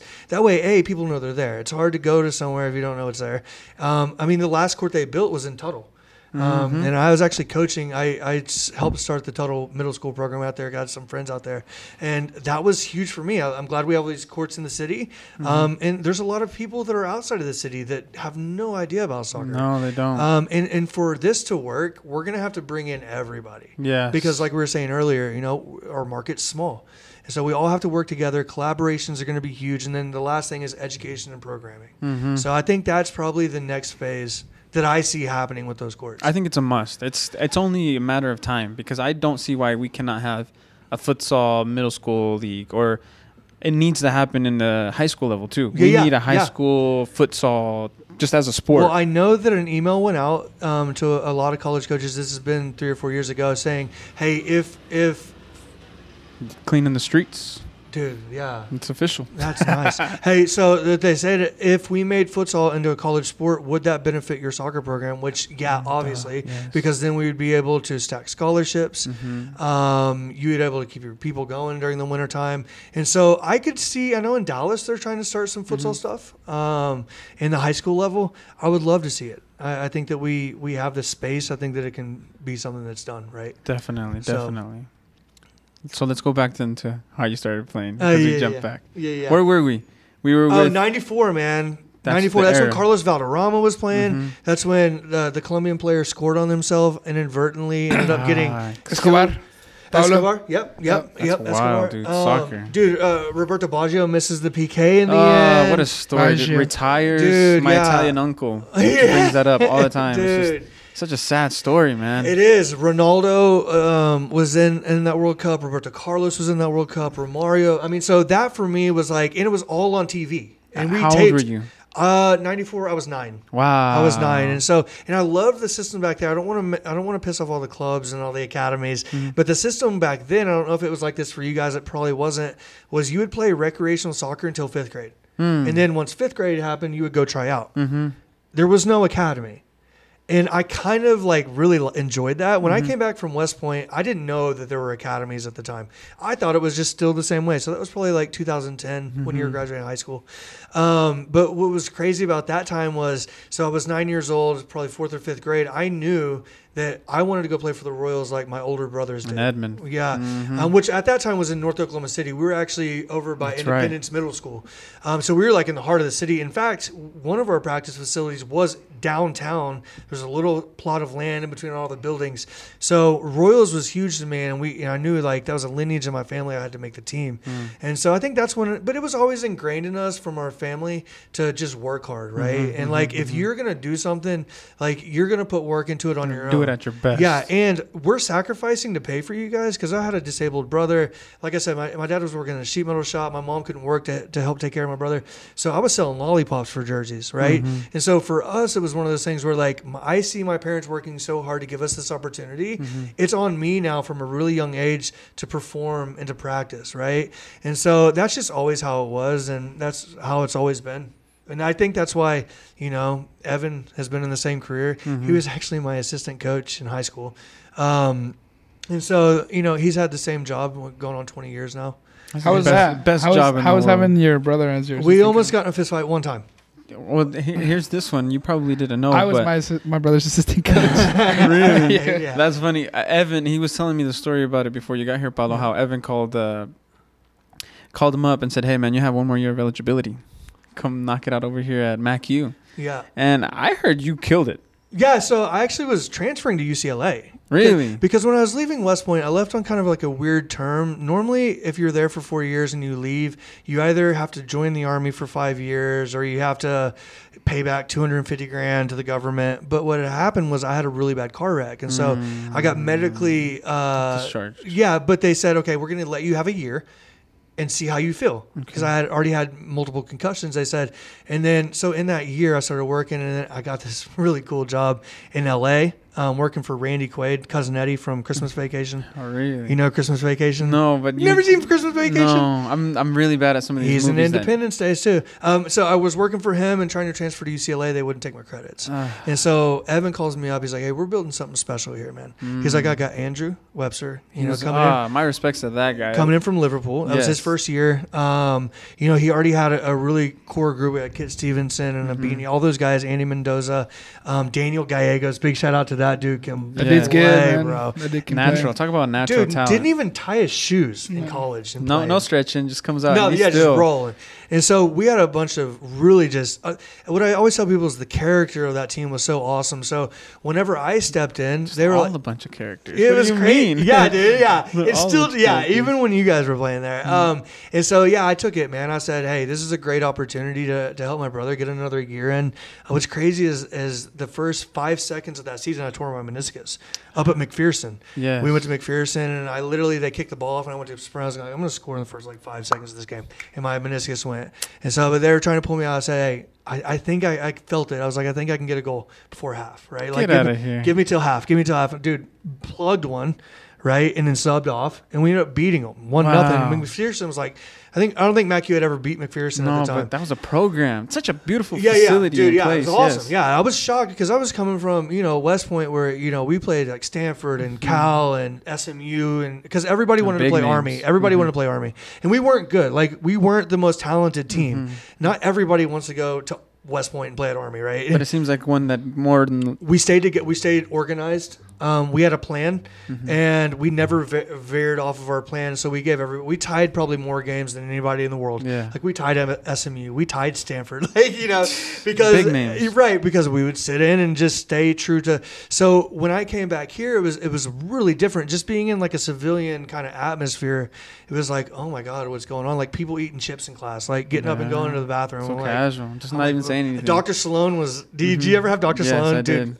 Love that guy to death. Yeah. Um, had Dr. Sloan. It was just such a cool kind of new environment. But we started implementing some small changes to the program, like on the on the player level. Um, Evan made me. And I can't remember. Maybe Bryce Jansen, somebody was captain, and so one thing we said was, "Hey, we're gonna tuck in our shirts when we warm up. It looks stupid, Does right? look weird. It, it's unorthodox. Hey, it's unorthodox, but every player on this field, when we warm up at MacU, when nobody's watching us, is going to have their shirt tucked in. And we did that, and, and everybody bought into it. And so it was one of those things.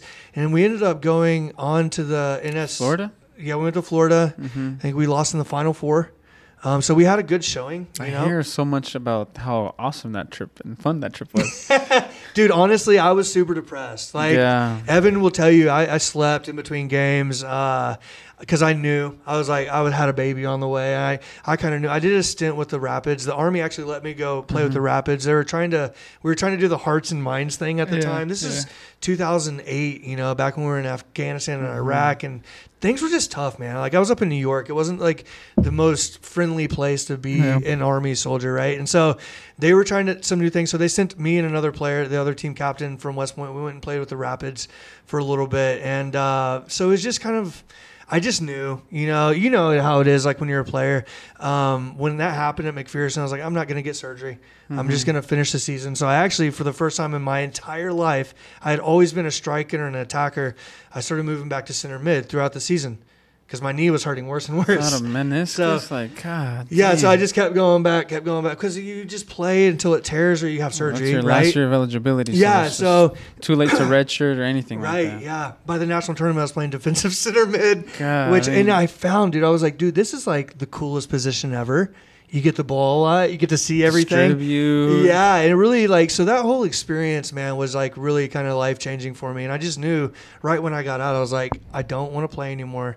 I don't want to. Uh, I don't want to have a job. Mm-hmm. like I don't want to work for anybody. I'm, I was still in what's called the inactive ready reserve, so I was kind of still tied to the army a little bit.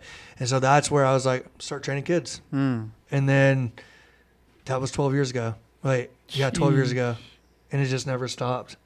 And now he's here. yeah. Now he's here. I'm so like humbled to be here with you guys for real though, because Ah, thank you for coming. no, I mean what's fun about it now, dude, is like whenever I very first started training, I was like your age, I was like super young, so all the parents were older than me. Yeah. Now I have three kids and I'm older than so a lot of you guys are having kids, so it's really fun because the knowledge level of the parents that are coming up They're are a lot like, higher.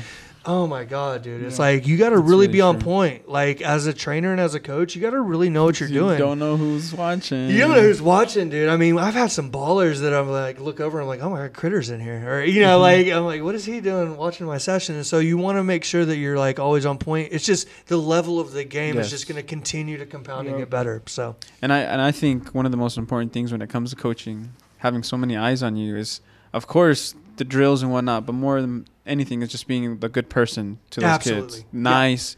I always believe in making it fun, Right. more than anything else, and through playing, you know, teaching those lessons. right, I will eventually one day start coaching, but I am just hitting that bridge where I just can't get it paid for yet. yeah, yeah, So yeah, yeah. one day I'll let go and go full force, and ah, I dream of that day. Well, So- that was wonderful what you just said because like one of the uh, one of the things we look for in our training is actually demeanor. Mhm. So we'll go through like Sundays when we do a lot of rise training, and we'll be constantly looking. Okay, th- what's the demeanor of the player? Are they bouncing around? Mhm. Right? Are they communicating?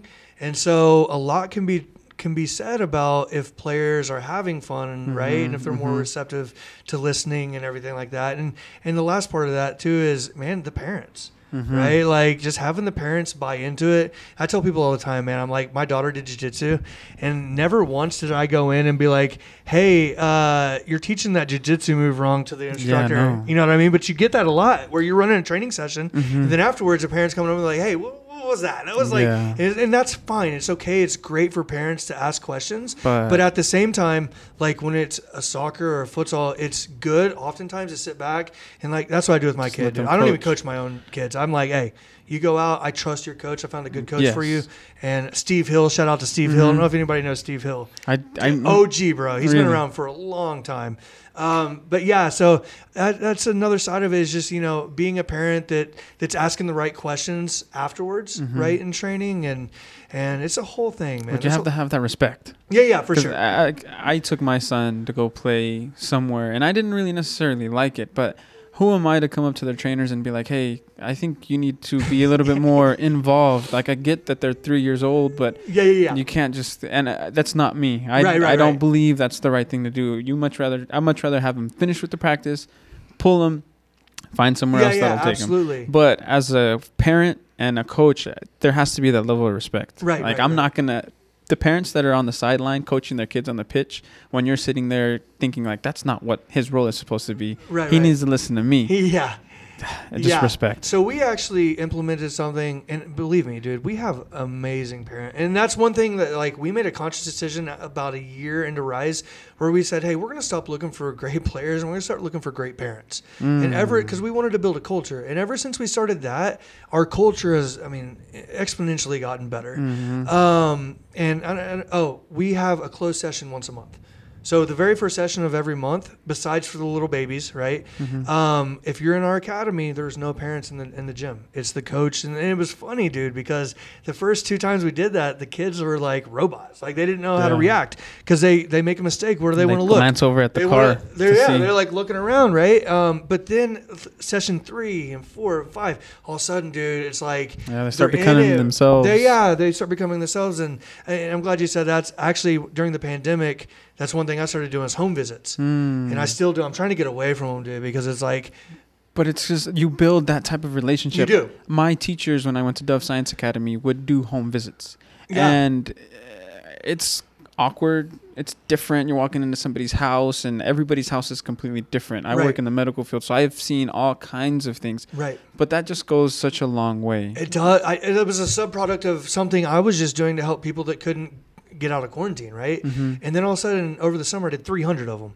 Wow. Did 300 house visits over the summer, but it, it was because a there was a demand for it, Mm-hmm. and then b I was like, dude, this is freaking awesome. Like s- these kids are opening up. They're showing me their dogs. You know, I can see where they play. You know, we're knocking the ball around. Their parents, their families there, and so yeah, like finding that level of comfortability. And I tell people all the time, man, like why it's so important to get your young ones into the gym early is mm-hmm. because when you come into our gym, it's intimidating for anybody like and especially for a little kid so you can imagine your first experience coming in imagine coming in as like a four-year-old right It's like a and four-year-old walking, anybody It's like a four-year-old walking to Vasa Gym at 5 p.m. seeing the parking lot packed. And yeah yeah yeah big buff guys hitting the bench press doesn't make you want to hit the bench press anymore. yeah, because we got them training right next to our highest level players, and so, um, but it's important to get in there because you start to become more comfortable. You start to become comfortable with the environment. It's Mm-hmm. the same every time, and we we try really hard to we follow our methodology to a T. We swear by it.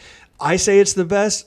I don't I don't know if it's the best, but I believe in it because I have to. Mm-hmm. Yes. What kind of methodology would I be teaching if I didn't believe in it wholeheartedly, Mm-hmm. right? Yeah. Um, but we stick stay true to it, and so we have that consistency. When you come into our gym, if it's a closed session or an open session, we're going to run it the same way no matter what. Mm-hmm. And some people are turned off by it. Like some people don't like all of our coaching staff, but they know when they come in who they're, what they're going to get from our coaches, right? Mm-hmm. And uh, that's another thing we tried to really tr- try to really do is we tried to hire a staff. Um, we kind of got like a prototype of people that are mostly adults. They are they're all adults, but they m- almost all have jobs. They almost all have kids and families um, because that way, like they have a lot going on. So Yeah. when they're there, it really means something, right? And so that's reciprocated. You know, in Brazil, they say, we asked them, we said, like, what is it? Like, you know, does the player give 70% and the coach gives 30%? They said, no, the player gives 100% and the coach gives 100%. I was like, well, that doesn't make sense because there's only 100%. You can't mm-hmm. give 200%. And they're like, no, that's how it works every time. Is if the coach is giving 100% and the players is getting 100%, we're meeting in the middle, the mm-hmm. session will always be good. So we've tried to create that environment to where when our coaches are in, they're in. Right. Yes. And then the mm-hmm. players see that, the parents see that. And so creating those environments are massively important. That's what we've tried to do. Well, yeah. And the environment is there. It's definitely It's there. the kids are there, and now so if your kid isn't playing futsal, I'm sorry, he is getting left behind. Yeah. It's it's Get him in. You have to get them in early At least once a week, man. That's all I tell people. It doesn't have to be a huge commitment. As long as they're hitting that once a week, I mean that's that's really good. Like and it needs to be throughout the year. Like these seasonal futsal things are great, but what happens with futsal is it's compounding. Mm. So if you're doing it once a week, that next time you pay for your league, you're getting way more for your buck than if you took an entire eight months off and then got into the league, right? compounding. Yeah. Yeah, it's like it's like It's like compound interest. You got to invest early. you, I inv- get you. if you invest exactly if you invest early into the sport you're getting more for your money over the long term Mm-hmm. rather than just hitting it when it's cold right and so that's my biggest pitch to everybody is just find a program and it doesn't have to be with sports house like we had to create a market in the beginning it was just us Mm-hmm. right um I'll, now we have rafa who came from sports house right rb7 monster. yeah, we got we got RB seven. You have all these people that are around. Um, so we had to kind of create this competition. Now it's there. So it's not like just because you can't make it at the South Side, like look up futsal. Yeah. Now I would suggest that you come to Sports House because I do think that we do it the best. We've been doing it longer.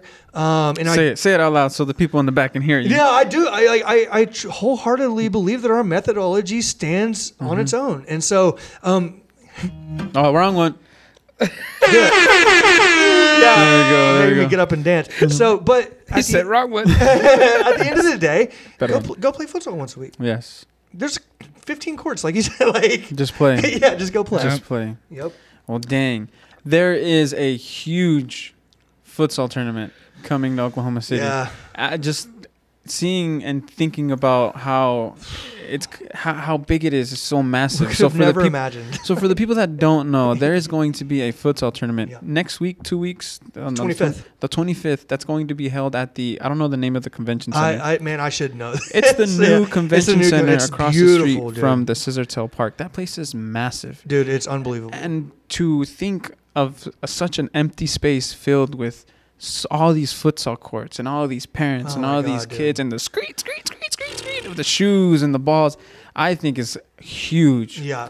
Kids leaving there to go to the park after in, Oh in soccer God. gear. There's just going to be so much soccer, Yeah. and just thinking about it gives me goosebumps. Yeah. they're flying in, man. We got teams from Miami. We got teams from all over the Look at that, Paulo. flying. Yeah. That's insane. Yeah, dude. That It's is huge. insane. Well, United Futsal, listen. talk you- to me about it. Listen, United Foot. We had to make a decision early on because as futsal started to grow, it was like the wild, wild west. That's another reason why I kind of got into it. Like at least from a business standpoint, because I was like, oh, cool, I can make up my own rules. like I can create my own academy Yeah. and not have to follow anything. So That's not the case, is it? Right. Well, so now what's happening, you know, now we have governing bodies. And so we had to make a decision. And we decided to go with United Futsal. And I'm so glad that we did. The guy that runs that, um, I, his name's Rob, I think Rob Andrews. Um, I call him like the Mark Zuckerberg of futsal because this guy's, dude, this dude, his events are like, they're just unbelievable. Mm-hmm. When we go to them in Florida and St. The Mark Louis, Zuckerberg of futsal. Dude, hey, ask our families. They're like, you go to a United Futsal event, and it's like, dude, the camera work they're doing, the lighting of the facilities, everything that they think about that goes into it means something. right? Massive. Their Orlando tournament, Paulo, is held at Orlando Studios. Yeah, yeah, Disney. What? Disney. Yes. So when you when the people from Oklahoma City go to that We tournament, go to Disney. yeah. they go to Disney, they go to Orlando, Yeah. and that's just and you're getting Barcelona's there. Santos is now with United Futsal. Massive. Yeah. massive. Porto. And this is a yearly yeah. thing that they do. Yeah. Yearly. Yeah. So Yearly. United Futsal did a great thing, man. They said, okay, we're going to have these tournaments, but then also you're going to have a vault, right? So each player has what's called a vault, an online vault. So like when my daughter goes and plays, all her stats are going in. There's an iPad. You go over there, boom, boom, boom, boom. You're building your portfolio. Your player card, like in FIFA. Yeah, it's a player card, and then they pick the top twelve players, the top twelve, and then so like we're sending a ton of players to Phoenix. Mm-hmm. Um, that's and some of those kids got picked to go to Barcelona. That's where we're supposed to go to Barcelona. So there's actually a nice little ladder Mm-hmm. of how they're building, taking this talent and bringing it together. Whereas that was never been the case before, Mm-hmm. right? Like, and again, it goes back to geography. We I always tell people, dude, there's probably like. Three or four players on the south side of Oklahoma City here that could probably go play on the national team, right? They're out there somewhere, Yes. right? Yeah. Um, but it's hard to find them Yes. because the United States is massive. So what he's doing is he's building um, what they are doing because it's a team of people. Um, they have a What you all are doing. yes, yeah, because we we were actually one of the founding clubs. Mm-hmm. Um, we're one of three futsal only clubs in United Futsal. Out of the 32 clubs, the rest of them, Are Colorado Rapids are outdoor, in there. Yeah, they're all outdoor clubs. So we're that's a that's a hat I'm willing That, yeah, that, right of there. course, because those are big, big, It's big, expensive. and to be only just futsal, Yeah, like that just speaks. for- itself. It's super for itself. expensive. Yeah, I'll just go out and say it. I mean, we spend thirty grand a year to go to those tournaments, right? Yeah. And so for an outdoor club, that's not bad. You're you're splitting it up amongst thousands of people. I only have eight people on Mm-hmm. my roster, right? So we do a lot of work on the back end. Um, we have a lot of help and we do a lot of things. Um, but what he did was he said, okay, I got an Eastern Division, a Central Division, and a Western Division, right? And we each play our regionals, which we were in Memphis. Um, had some teams do really well, um, and then we'll go to the World Tournament. Yeah, um, this tournament that's coming to Oklahoma City, that's just a national tournament where United Futsal has partnered now with United States Youth Soccer, which is a step in the right direction if I've ever seen one, right? So uh, for all the people, the haters of United Futsal out there, um, because there is, I mean, it's soccer and futsal. It's it's a, it's what it is. I don't think Paulo. I know a little bit about this this this uh, tension that there's there, Yeah. but Paulo, I don't think you understand how Well, it's just politics, right? Eh, it Yeah. kind of is. Yeah, there's just been a lot of things that's gone on in the city, and I haven't. Yeah, I need to have somebody that can just tell it to me how it how it happened and how it is. I can because they all came from Sports House.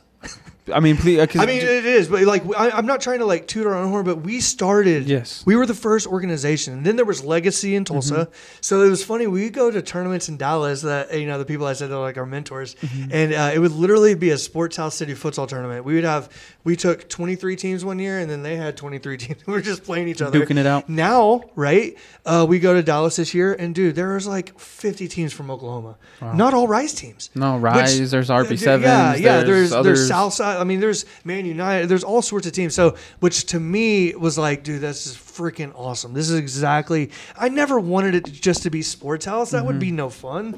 Um, but yeah, so there's there's tension and this and that. But we decided to go with United Futsal because we were able to see their programming. They give us a curriculum. I mean, you know, when you've been in futsal enough times, when you've been in Santos with Santos, they've been here. When you've seen the coaches from Porto run training sessions, like you have a pretty good gauge of like who's going to do the right thing in futsal. and so I think we made the right decision. And and now in hindsight, we really did because United Futsal, Ru- uh, Mark Zuckerberg, is coming to town, right? And he uh, is partnering with OG&E, and there's some other obviously huge players involved in that. I don't know if they want me to say their name, but probably not. And so they've um, come together. They've made this amazing, this amazing uh, event that's going to happen, and it's bringing in people. It's great for the city. It's so The hotels, the restaurants, I city. mean, so good. yeah, Out of so- state, and if this can be like a yearly thing, yeah. it's like the winter magic in Oklahoma City. Yeah, and we're trying to get the NTC here, which is the National Training Camp. So, Mm-hmm. like, uh, my daughter, a lot of other people are going to go to Phoenix in the summer, and that's where they pick who goes to Barcelona. Yes. And so, um, we would love to have the National Training Camp here in Oklahoma City. Why not? Why It- not? It's right here in the middle of the country. Futsal is booming in the city. We have the space. We have the places to do We it. We have the players. We got the I- passion. We got I- the culture. I'm not pitching this to Rob from United Futsal right now Mark or Zuckerberg. anything. I'm not looking directly into the camera at Rob and saying we have to have the NTC here. Mhm, But, on the uh, podcast. dude, but I mean, in Oklahoma City. Sorry. hey, that could be something that that could be something that, that happens in the future, which is, you know, this tournament's the first step. Will it come off? Yes. Will it be awesome? United Futsal is running it, so Mm-hmm. It's I, for sure. I'll put my awesome. hey, hey, I'll put my money on it. There's so. growing pains though. Whenever there's a first of anything, there's sure. bound Uh, things to bound to go wrong. But as long as we keep it consistent, Yep. go back at it the second time. I only it. see the positive. When I had Yep. seen that poster and heard that where the location was going to be, I'm so jealous. I know my jaw was like, uh, Yes. Yeah, when we toured it, I was like, what? The In vision. world? like it's gonna be here. The vision. Dude, they bring the courts in, they lay them down. I mean, it's like they transform this place into a, a futsal place. For We gotta be out there. Mecca. We Yeah. gotta be out there. you guys definitely. have to be out. You we guys have to be out there. hey, I bet we could get this set up over there. We you guys do a definitely show from can. there. If That'd they be allow awesome. us to, why not? Okay, I'll, let's get it done. I'm down. Dude, that'd be dope. Yeah. Yes.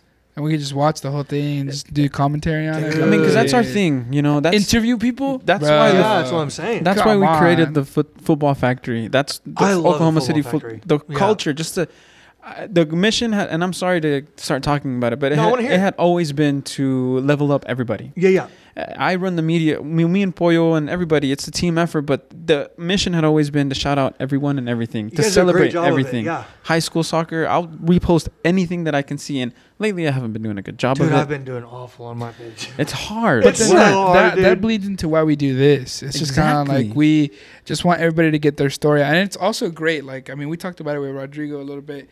Well, to somebody else who we had talked to, it's like it's great to kind of have a day where you kind of basically boost yourself. And you're yeah, like, yeah, dude, for sure. Because like you're, you're going back into like, hey, look, I was in the army, I did this, I did yeah, that, yeah, yeah. and you're gonna go home and you're gonna be like, dang, I did live all those things, Yeah. all those It's memories. so good to pause. So it's Yeah. good to like pause, take a moment, and like Reflect. reflect on your life. That's a whole great life. point. Yeah, Uh, but then it also like helps everybody else, like because I'm I've seen you, Yeah, I've, yeah. I've known you as a person, but I've never known your story. right, right. you know what I'm right, saying? yeah. And that's it's awesome to like get to know people's stories because you're like, man, because like, I didn't even know you served in the army. Yep. From your Neither like did from I. his personality, I I, know. was like, I know. I was yeah. like, wait, this guy. Yeah, He told yeah. you it was I going to be the like, this best guy- podcast ever that we Yeah. recorded, and he's and delivering. Then, uh, he's delivering for sure, and it's just kind of like, um, and that's why we do it, like so people know like platform, man. the platforms and like why we fell in love with the football, you know, Yeah, yeah. soccer. And it's like why we play what we play and how we play it. Because that's what ties us together, and we can come on and talk about soccer, aliens, demons, Yeah. futsal. Well, how many times have you guys been on a, a field or a court when you're with like people from like four different countries that don't even speak the same language? Oh, but we yeah, do. You step We out, do yeah, step- You're like we do start speak speaking the the ball same around. You're like, oh, okay, yeah, I don't need to. Yes, Yeah, right. It's that's the beauty. The no, beauty hey. I, I can't I can't do anything but like commend you guys though. Like in Football Factory has been so incredible because I do remember when I just know him as Pollo, mm-hmm. which means chicken, right? Yeah, it does. And Uh, when he came and, and was kind of talking to us about it and the stuff, and I was like, dude, it's like I think he's onto something. I remember telling Kit, Yeah. you know, some of our business partners, like, dude, I, you guys are onto something, and just to see how that's just, conti- I mean, it never stops. It doesn't. And that's the same thing with sports house. That's when you know, like, uh, I, my wife loves the Shark Tank, which I Mhm. hate. Like, be, as a business owner, Yeah. freaking hate that show. I was like, turn it off. I want to watch like Family Guy or something. And so, I love Family Guy. yeah, I love Family Guy. So, um, yeah, but you know, one of the guys the other day was saying like, if you build a business to sell it, you're never gonna be successful. Yeah. But if you're in in for something because you want to be, and you're grinding it out and you're loving it, then you're going to continue to do it. And that's what I've seen with you guys. And I mean, once I heard you guys were doing the show, I was like, dude, that's a great idea. That's wonderful. I've been wanting to do a podcast for years, Mm. and it's just something that I never just pulled the trigger on and just jumped on and done. Because it's take it takes so much vulnerability just to sit here and get the reps in and all these mistakes that we've had, and now feeling more comfortable in front Yeah. of the mic and like this episode here, it's been so easy. Yeah, yeah, for sure. So easy, but on top of that, it's the sharing the stories in a different way that's gonna be there forever. no, absolutely. Forever. Yeah, no, and that, that is good what you said about like being able to boost every now and then because I do feel like a lot of people come into the gym and they do see me there, like I'm al- always there, and they probably uh, yeah, that guy's kind of that guy's kind of weird, and then they're like, oh, okay, well he believes in aliens. See, now they know, that, you know, Yeah, exactly. It, it, um, it is weird, but uh, it is good to have some context about people Mm-hmm. um, because then when they're teaching, and that's what I consider my, I have never considered myself a trainer or a coach. I always feel like I'm a teacher. So that way, when people are, te- are teaching or seeing me teach, and you know, they like, oh, okay, I can reference that. You know, Mhm. um, that's why you turn into a hard ass for just five seconds randomly, and then provide slipped out some of it. context. and uh, Yep. teachers and coaches are people that are so important in our lives because I massively, dude. coaches for me for some reason all the coaches that I've had in my head are just at a different level because I it's just a level of respect. Agreed. Agreed. All of them, all Yeah. of them that I had. Your brother, Yeah. you know, he was my college coach, and Yep. He's up there. Yeah. He's up there. All the coaches that I've had, it's just like teachers, but for It is. coaches, it's just it's almost like a second father. Yeah. It really mother. is. It It really really is, is. man. It's just uh, such an Yeah. important role, and I've always had the saying is to be the person that you wish you would have had as a kid. Right. Yeah. That, That's a great. Yeah, that's a great way and to I, put it. I see you doing that with what you're doing, Mhm. and I, we try to do that with the football factory stuff because I wish I would have had somebody boosting high school soccer when I was in Right. school or Yeah, yeah. anything like that. So Mhm. I sticking to that is just great. And shout out to uh, your story, what you've done, and what you're appreciate going to be me on. doing. Yeah. It's exciting. I'm pumped. I Yeah, can't wait for the Lot- next week. Yeah. Hey, can we circle back around in a year and do like a uh, Yes. follow up episode? Please, d- For sure. anytime you want to come Okay, on. and then also have you guys on uh, Life After Life, the, the life podcast. after life, Life Paulo. After Life. Dude, I'm so down for that. You gotta tune in onto I'm it. telling you, into it. His his father-in-law is a great character. Yeah, and then dude, plus he's he's, he's ridiculous. John Lennon He's impersonator. awesome. dude. Yeah, dude, I love the Beatles are one of my favorite bands. ever. Really? He's Yeah. obsessed. Have you bro. have you seen have you seen the uh, new series on Disney? Dude, I love that because it's like, dude, seeing a team because they're a team. Yeah, they are. Seeing how they work together and how they come up with stuff to me was like so fascinating. What is this? Dude, what they show? okay. So basically, There's there's like a Beatles show. well, there's there's like Like two nine that hours. just came out. Yeah, there's two that just came out. One was like their last rooftop concert, where it's like like super in depth on Mhm. their concert, and the other one is basically like just basically how, who the Beatles are and what Yeah. they did and how they changed the game. Literally, they dude. did change the, The game. rooftop one's cool too because it's like leading up to it, and they don't really have a vision for it. And They're trying to like discover what they want to do, and there's like some falling out, there's some arguing, Yeah. You know, and then you see them overcome it. And all of a sudden, it's like one of the best musical things of all time that ever happened. They Dude, did a there's, concert on top uh, of a roof. Yeah. Dude, they're so funny. Gotta dude. take Their risks. interviews, their Yeah. interviews are hilarious, dude. Can you Yeah, yeah, yeah. imagine just if that was in 2022, where they would be right now? yeah, yeah. In a time where there wasn't any social media and to be known around the world. oh my god, that's yeah, And massive. that's influence. Beatlemania. Beatlemania. I can't was imagine. I can't imagine it. Yeah. It's just like you know how much like you like how powerful you have to be to be at that stage. Like the only other person that I put in that category would be like Michael Jackson, Hmm? Yes. up there, like to that extent. Yes. Um, but the Beatles were insane, man. I Yeah. love the Beatles. I love. I I used to have. Um, I don't know where I put them on my uh, Beatle records. Cool. Um, and ah, dude, I love Nice. it so much. Yeah. But they're so funny, dude. There's like, you know, do you know Ringo Starr? no. It's Drummer. basically their drummer, Okay. uh, which is not his real name. Mm-hmm. Uh, Really? but this guy right here. Uh, no, really? Stop. No, I really didn't know that. I thought it was his real name. No, stop. Look, you're playing. What's you're- his real name Nah, then? this guy's playing. What's his real name? Nah, You you're know? playing with me. No. I swear to God, like I really didn't know that. Was that in the documentary? No, it's just common knowledge. Calm down. I it's common knowledge. Swear. okay. My, Okay. wife, man. my wife's gonna kill me when I really didn't know. I thought Are you was- serious? I swear to God. his name's like, Richard. uh, Ring, Ringo Starr is a pretty cool drummer Yeah, name. Richard Starkey. Ringo that's his name. Richard Starkey. That's his Oh. name. Okay, okay, okay. Yeah, but his, his name they named him Ringo Mhm. because he wore a lot of rings. Ah, so okay. then that's why they're like. But then basically they're like the uh, press is like asking him. He's like, um, "Is Ringo like the best uh, drummer you know in the world or Mhm. whatever?" And then I don't remember who answered if it was like either if it was John or Paul because they're like the yeah. Kirkians, you know. And he's like, Ringo's not even the best drummer in the Beatles. and it's like, but he's their drummer, so Yeah, it's just like they're Yeah. funny, bro. They're Yeah. they're they're talented. I love like that's why I liked watching the Super Bowl. Although I didn't watch any. Well, first off, Samaj P Ryan, he did a camp at the gym Oh. right after pandemic, Mhm. and he was like kind of before he went to the Bengals. So I was like super excited. I was like, oh Yeah. cool, he was like on our court. Um, but the the second part of that is I didn't watch any football games, no NFL all year, but I love watching any artist or any performer. That is at the top of their game perform. It's like for me, like I went to Tool. I don't know if you guys have ever heard of the band Tool. I have heard of Yeah, I went and saw Tool um, like in Tulsa two weeks ago, and it was a three-hour show, and Wow. they're they've been a band for thirty years, and you can tell. And I'm sitting there like from my sports perspective, I'm like, okay, they, they've practiced over and over Yeah. and over, like the commitment and the time it takes. So I love any. I mean, I can watch curling if it's the top of the top, dude. I'll freaking watch it. I was watching. I was so watching it yesterday after after the NFL uh, Super Bowl, uh, like the one where like they're like they are The running. Is it bobsled or what is it? What do The they do? They're like Explain running. it. They're like running with this thing, and, And they, then they jump, jump in the Yeah, sled, sled yeah, and yeah, then yeah, bobsledding. yeah, yeah.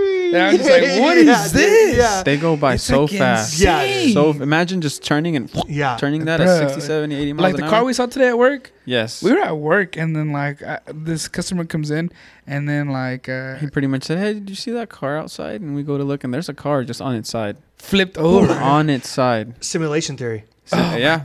And what if, it, what, if, what if it was there when we got there, but we didn't even notice Yeah, it? exactly. Look at you. Maybe Oh it was. And if you, I wouldn't have told you, it wouldn't have been there. True. What? True. Like I wouldn't, I wouldn't have even known. You wouldn't- Yeah, Yeah, exactly. You would have. That would have never even been in your mind. Oh my Simulation Lord. theory. Yeah, You bro. See that? dude? So what was the car That's doing? Just insane. It's I have no idea. I would imagine that flipped it got in a wreck, but there Yeah. was. I didn't hear a crash. We didn't hear or anything. We didn't it's hear anything. Found it on its side. is super We- weird. which I you- love weird stuff. You like would that, have. You, you should have heard something. Yeah. We don't know what if happened. it's like on its side, you should have heard it might have just dropped out of the sky or something like that. It's just Hey, so weird. I'm on my That's I'm on the phone with my insane, bro. wife yesterday. Uh, she's leaving the gym, so she's going down 240 back to Mhm. Mustang, Mhm. and she's like, uh. I see a guy twerking on the side of 240. And I'm like, oh, cool. And then she's like, wait, wait, he's running out into the middle of the street. Okay, never mind. He's walking into oncoming traffic. yeah. Poor guy. So it went from twerking, and I guess he was just like dancing Vibing. down 240. Mhm. Yeah, he's just vibing, bro. So I, Man, it's something I didn't see. I was like, man, I wish I would have seen that. Man, when the when it starts to get warmer outside, you know, Yeah, things get start crazy. All the crazy. crazy people come out, right? Yeah. yeah.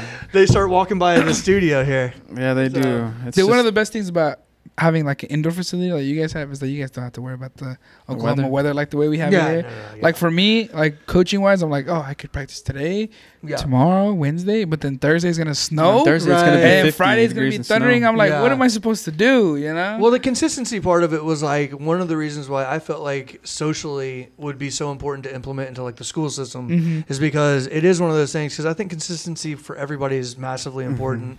And so that's one of the, the reasons I was like, okay, this is something we can do no matter what. Uh, even if a tornado blows your facility away, you can do it for a little bit. So uh, yeah, no, it is. It's it's it's actually really Dude, nice. imagine having like a like a after school like futsal thing. There has You know, because I remember when it was like uh, when I was in, in elementary, like right Mhm. next door, it's like we would call it the center. Mhm. You know, where you'd go play basketball, do whatever, play board games. But it felt like a futsal like I guess like an after school program. You get what I'm Yeah. saying? They're- I'm trying to infiltrate, bro. I'm That trying to would get be like so the masses getting trained. That's why I want to train PE teachers. That'd be so. Yes. Because I was thinking in my head, I was like, oh, cool. If PE teachers are rolling this out, then they're kind of doing the work for us, right? At least the kids are Exactly. playing and stuff. So I believe there has to be like a chain of just communication between the high schools and their middle school feeder schools, the middle schools, Mhm. and then Javier and I have always talked about like imagine if there was like a school that would provide you with your academics, but at the same time doubled as a club. we tried. Yeah, We actually are in the process of still trying, but yeah, it's just so hard. it is. So many. Well, you need the facilities, you need the, you know, and uh, all that stuff takes time and money, obviously. But it is something that we're trying to, yeah, because for us, it's like, you know, some of our kids are just not going to school. They're just like, I'm going to do Mhm. Epic and train, or like, you know, it's happening more and more. yes. And so we were like, well, what if everybody just came up to the gym and you know we we had teachers and stuff like that? But that would be that'd be pretty cool. It's like the IMG Academy. Have you heard I, of IMG? yes, I have. And there's schools like up northeast that are private schools that Mhm. have professional facilities. I think uh, one that I see on social media all the time is Tom's son, who goes to some school Yes, in Minnesota. in Minnesota. Dude, it's crazy, bro. They travel overseas during their preseason, yeah, they're like, in Norway. like played on yeah, some yeah. crazy stuff, and yeah, yeah. getting their, of course, their high school credits, but at the same time getting quality training daily, their meals, they're sleeping on campus. It's like the Charles Xavier, the X Men school for Yeah. kids that play soccer and No, whatnot. That's really just is. some next level stuff. Man, that- that- That goes back to you know offsetting costs. I mean, that's you know we started a. Fi- I asked you earlier if you guys had a. Uh, we started. We started a nonprofit. It's actually Mhm. called Kids of Circumstance, and so that's what we're. That's my big focus this year is trying to get funding into our Kids of Circumstance. Um, uh, 501c3 so that we can start to offset costs and if there is a Mhm. kid that that wants to train they're able to do that and they're Mhm. able to go and have these experiences because right now how many kids are getting lost in the mix I Mhm. mean, the reality is 75% of kids will quit playing uh, competitive sports in America by the age of 13. Mm. That's three out of every four kids, man. I mean, think if we reduce that to 50%. If we made that two out of every four kids, I Mhm. mean, it would be so good, not only socially and economically, right? But the only way to do it, I think, is to continue to have these kind of talks, these kind of Mhm, discussions, mhm. having Football Factory and Sports House and everybody kind of collabing together and figuring out ways to offset costs and to bring more people in. So Yes, yes. that's what we're going to continue to do. And yeah, it's to go back to how like intense and how like loving we are about the sport because right, right. like I remember back in the day, you you'd be like, oh, we're gonna go to these tournaments and like, oh, you're gonna face Texas, like Kansas people are coming, Yep. California people, and then people would be like, oh, dude, the East Coast, the West Coast, that's way different football compared to the you know the Midwest and stuff like that. But now it's like, yeah, Oklahoma teams Dude. putting up Yep. a fight against Yep. like these West and Mhm. these and that deals with like what you're talking about with what Sports House is doing with what like all these clubs are doing.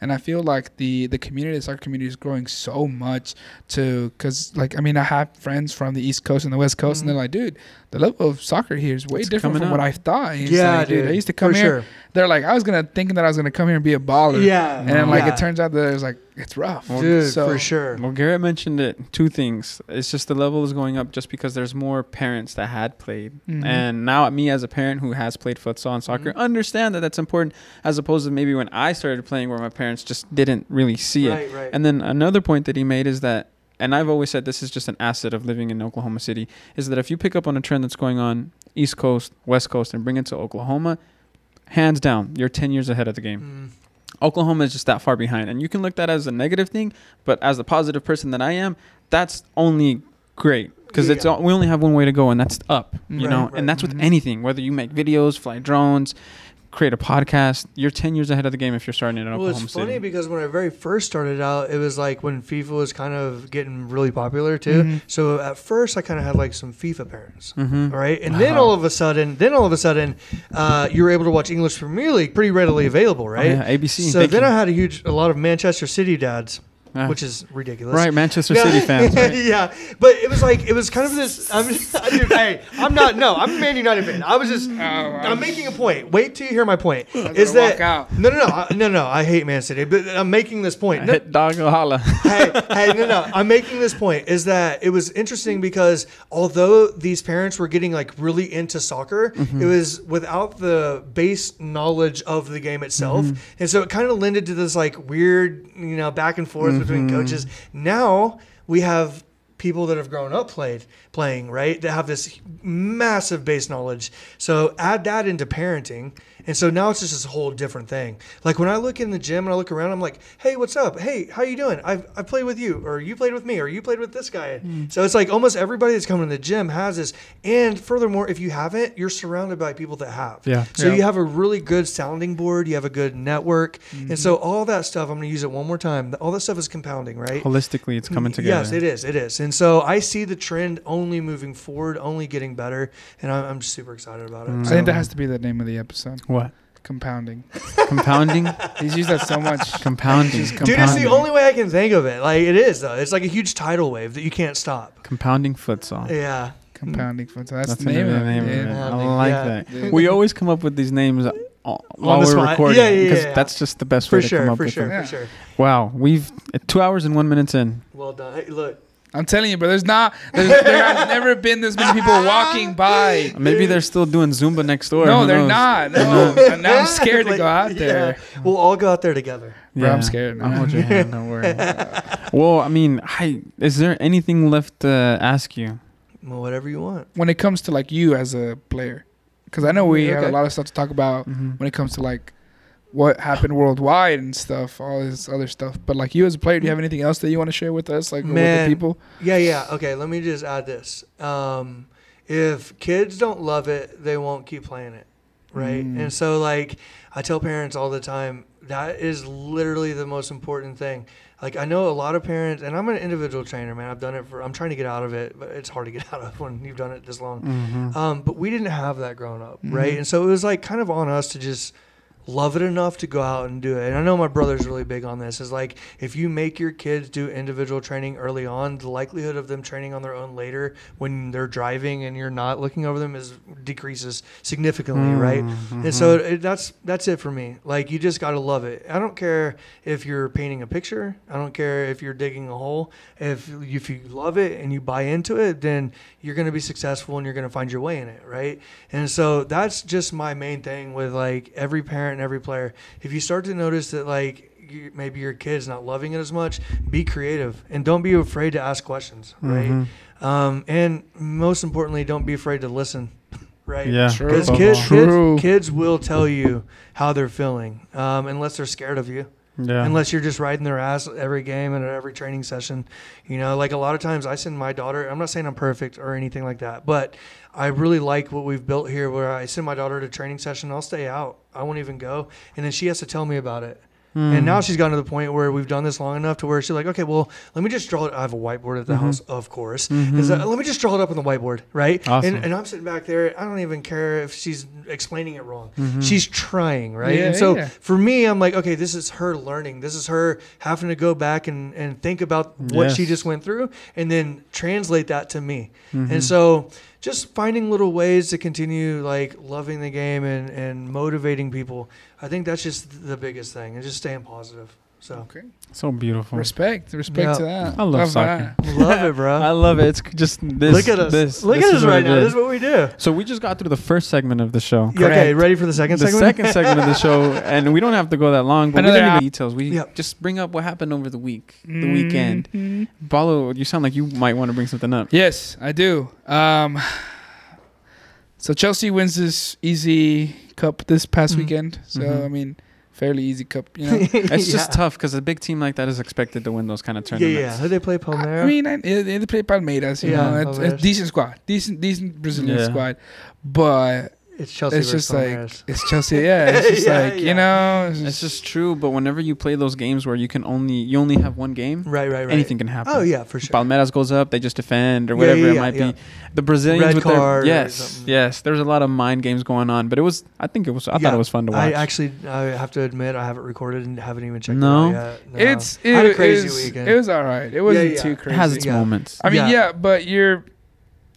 I mean, you win the World Cup, but now you're almost double digits behind Manchester City now Well, in the Premier League. I don't put I don't put this World Cup game in with this season now because this is just putting that final button on the year that they won the Champions So League. last season, yes, Oh, I see. yes, so you're just yes. zipping it back up and just putting it away. I mean, that's just how long it takes for the world winning club team to take. That's just the button on last season. Yeah. So this season and that season is just two different things, you Hmm. know. True, true. Soccer is unpredictable. I mean, Bayern lost four to two to like a no complete Mhm. nobodies this past weekend Mhm. too.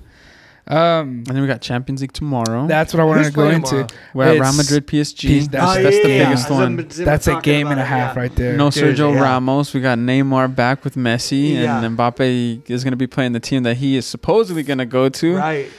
I've Who do seen you all think's these gonna funny win? videos, bro. Like uh, you know how like sometimes they put like FIFA videos together, Yeah, yeah. yeah. and it's just like uh, Mbappe versus uh, Real Madrid tomorrow. And it's like him like completely missing the penalty and like just like slowly so. tapping it to the keeper. and Yeah, it's just yeah. like Mbappe needs to have homies when he gets there. yeah, so, for you sure, for sure. I really want to see PSG do great, but when you face a Real Madrid in Champions League, That's a whole different Real Madrid. it's It a really whole is. different. It's a whole different Real Madrid. No I mean- Benzema though. It, it also isn't like Mr. Champions isn't there no more. So it, it, it isn't like a, you know, winning three Champions Leagues in a row type of Real Madrid, but it is Right, a right, right. decent Real Madrid. Yeah. Big players come big in big yeah, oh, moments. yeah, so absolutely. City plays Sporting I think that's the city has to. has to be, Yep. and if they don't, then I'm gonna be very very upset. we'll Um, see. We'll see. Who else plays? There's one more game. Bayern, Salzburg. Yeah, that's definitely. That should be a good one. Yeah, yeah. That should be good, especially with like I said, Bayern losing four to two. That kind of gives Salzburg a like. yeah, yeah, for sure. wait, if they can do it, you know, yeah, then we can do it, dude. you know. Definitely. Yeah, we'll Um, see. And then what else is going on, dude? What do you think? What are your thoughts on Mason Greenwood? Dude, his whole Oh, life, his whole life is just Yeah, dude. done. I Sorry. mean, it's That's Yeah. Really? crazy. That's how I feel about it. If it's true what the allegations are, that's the tough cookie, man. That's Yeah, the dude. you did that to yourself. You're That done is ski, crazy. Yeah. Like, now the one that surprised me was the West Ham player that got caught kicking a cat. Kurt, Kurt, Zouma. What? yes, Kurt you haven't Zouma. heard that story? Zouma? story? Zouma. Zouma kicked the cat. His Yes. cat. Poor He was caught His own kicking cat. his own like cat. actually kicking His it, own cat. like kicking it hard. I don't know. I didn't see Well, the video, okay, but so that's the the story that I heard. So basically, it kicks in, like, kind of just messes with it, and like yeah, his friends recording it, and they're like laughing. yeah. Um, but this has kind of sparked a bit of controversy, just because it's just like, you know, people are like, "Hey, he shouldn't play. Da, da, da, he's hurting animals." Yeah, yeah. But then his uh, teammate uh, Antonio, yeah, yeah, the, yeah, uh, yeah, the yeah. I don't know why sometimes like on FIFA it says he's English, but he plays in the Jamaican national team. So it's like it's he's, weird. he's unbelievable. He's a beast. He's yeah, a beast. yeah, he's awesome. But he comes down. He's like, "Hey, look." I mean, he wrote on his on his post. He was like, mm. "Hey, look, I'm not condoning what he did, yeah, but there's guys out there that do like Don't you think racist things, Yes. yeah, and people don't say anything. Yeah, yeah, and it's like for they take like a cat's life more or is more valuable than a human yeah, life. Yeah, And I'm just like, that's so true. That's the conversation that sparked with me when I had seen because they Yes. fined him three hundred and fifty thousand. They wanted him to get banned off the team. Like they didn't want to see him play in the EPL anymore. For a, it's, I mean, you shouldn't be kicking cats, but there's Right, right, racism right. that goes on that gets Yeah. just flown under the I mean, radar. look look at what happened to Saka and uh, what's his name? I just lost his name. Rashford. And when they Mhm. missed their PKs in Right. the Euros, like they were Awful, like dude. torn up, Yeah. and then it's just like nothing happened. It's just Yep. sometimes I feel like there are forces being played against you that are so calculated. It almost seems like the Joe Rogan thing that's going on yeah, right yeah, now too. for sure. Because I heard you guys talking about it on your last yeah, yeah, podcast yeah, too, yeah. and it's just. Uh, it almost seems like it's intentional. Like something's yeah. going Oh, on. yeah, Like it can't yeah. be just planned like this. That whole Joe Rogan thing that's going on. I I stand for Joe Rogan. You know what I mean? Because I I try to explain it to somebody. It's you can't judge somebody if the if the speed limit's 35 10 years ago and I was driving 35 but then it switched to 25 now, don't judge me on the speed limit that I was going right, back right, then, right. you know what yeah, I mean? definitely. It's just some crazy times. Yeah, it is crazy times, man. It definitely is. Another thing that happened: Christian Eriksen's back uh, Is he? playing. Yep, he's Yeah, he playing. is. He's back Dude, playing. thank goodness. That's- How awful was that? That's that terrible. Was, that was Dude, that rough. was I was really watching hard that game. That yeah. was rough. Scary. Dude, dude. I like Dude. I had to tell my daughter. I was like, "Hey, go in the other room." Yeah. It looked bad. and I heard with that move they've sold so many shirts. Really? Yes. Wait, wait. So who's he coming He's playing for Brentford. For? Who? Brentford. Really? The Yeah. Bumblebees. Whoa, cool. The Yeah, Bumblebees. nice. I like them.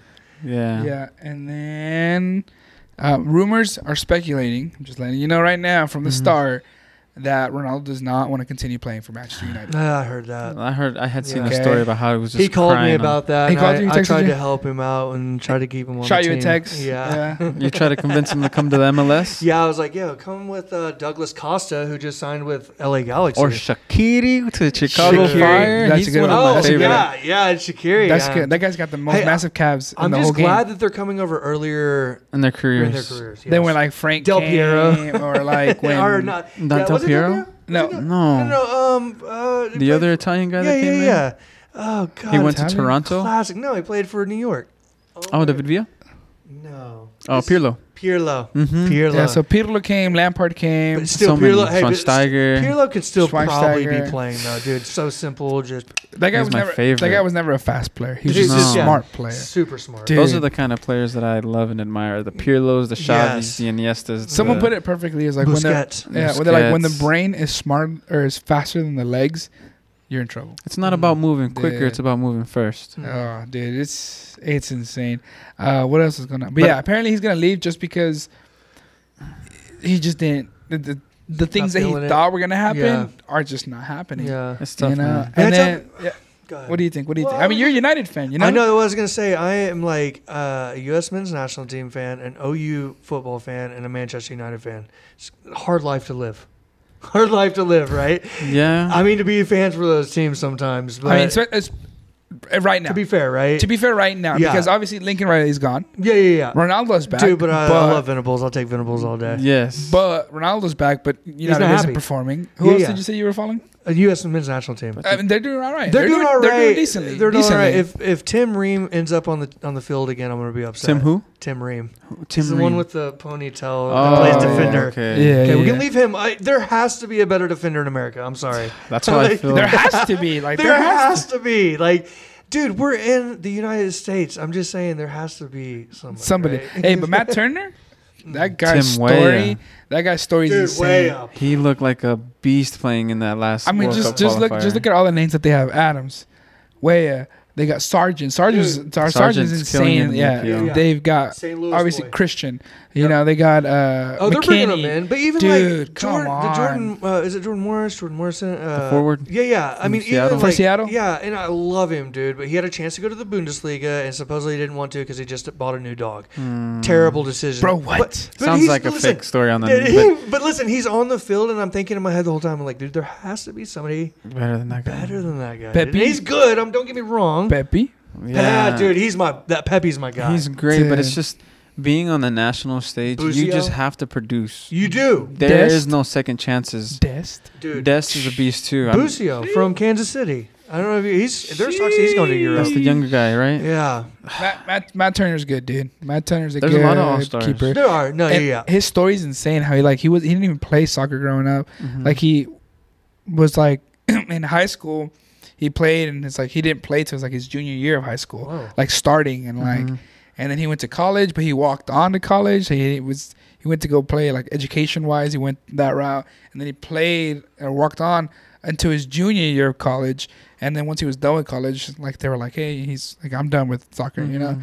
And then his dad was like, "Hey, no, you come on, keep You going, got you got talent. it." And out of nowhere, he's just like, now he's at That is Arsenal. crazy, Now he's at. Arsenal. That like that's insane. That bro. is insane. He did dude. not take like the regular, like you know, hey, academy. I don't think Yeah, there's a regular. There's. I don't think Bro. there's a regular way to Dude, pro. uh, quick story about a, a kid from Oklahoma, graduated 2004 with me. Actually, uh, he played at Norman North. Dominic Cervi Uh-huh. went to University of Tulsa, was sitting. I think he played his first year and then sit sophomore, junior. Another keeper came in. Mhm. The kid's like six six, and he just continues to work on his own. Continues to work on his own. Goes to the MLS Combine, gets picked up by the Chicago Fire. Okay, Wow. then from the Chicago Fire, it gets bought by Celtic in Scotland What? where he continued his career as a backup keeper for uh, 10 years, I think. He just retired recently from Wow. Norman North. That's insane. But dude was over in Scotland, just training, What the playing. heck? So tough to be a goalie, man, to break that Yeah. number one spot. But Jeez. that's shout out to that guy. Yeah, dude, just work. Just work. Is he still? Is he here in Oklahoma now? I don't know. I need to reach out to him. Yes. We have to get him on the podcast. Yeah. Have Get to. everybody Dominic would be cool. Dude. Yeah. and then just kind of having that like evidence that soccer is growing so much. Um, just read that Pele's rookie card uh, becomes soccer's first one million card. Whoa. Really? Yeah, one million dollar card, and is the most expensive soccer card of all time. I bet. Well, naturally. I had heard that Erling Haaland's.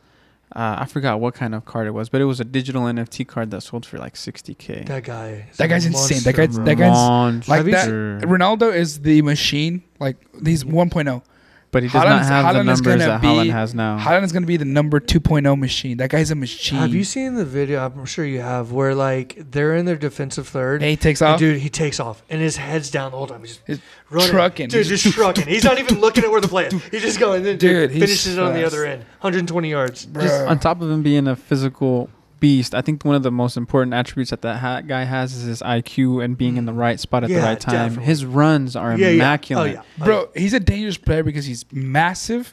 So he's got like core strength. He's huge, but he's the he's fast. Bro. Yeah, yeah, he is. And what can you do smart. there? You know, because players players generally have one or the other. They're either super Yep. fast, or you could just shrug them off the ball, right, right. right. or they're super strong but they're slow. Right. This guy has both. and that's- Haaland, Haaland. Dude, that song is so good. It gets you lit. dude. That- his national team have some start. He's the same national team as uh, Odegaard. Mhm. Love him as a Odegaard, CAM man. He's quality, quality. I think he's definitely. I'd want to see him in a Barca, Barca Mm, jersey. Yeah. Well, he, he would never go to a Barca. Haaland, Barca. Oh, Haaland. I thought you meant Uh, Odegaard. Haaland. I want to see Haaland in the And the other thing Haaland has too, though, is he's he's a performer. You know, when he scores his goals, he's like a goofball. He's got a personality. Did you see yeah, when he pointed at that old lady and the old lady said, "Toma!" he scored a goal. He got on one knee, he pointed at it like that. And She said, My, Yeah. my favorite one is whenever uh, I don't know what happens, but I think it's they're playing a Spanish team. Mm-hmm. I think it's Villarreal, and he like score like shoots a penalty and then he misses, but then like they redo it again because somebody got in the box or something.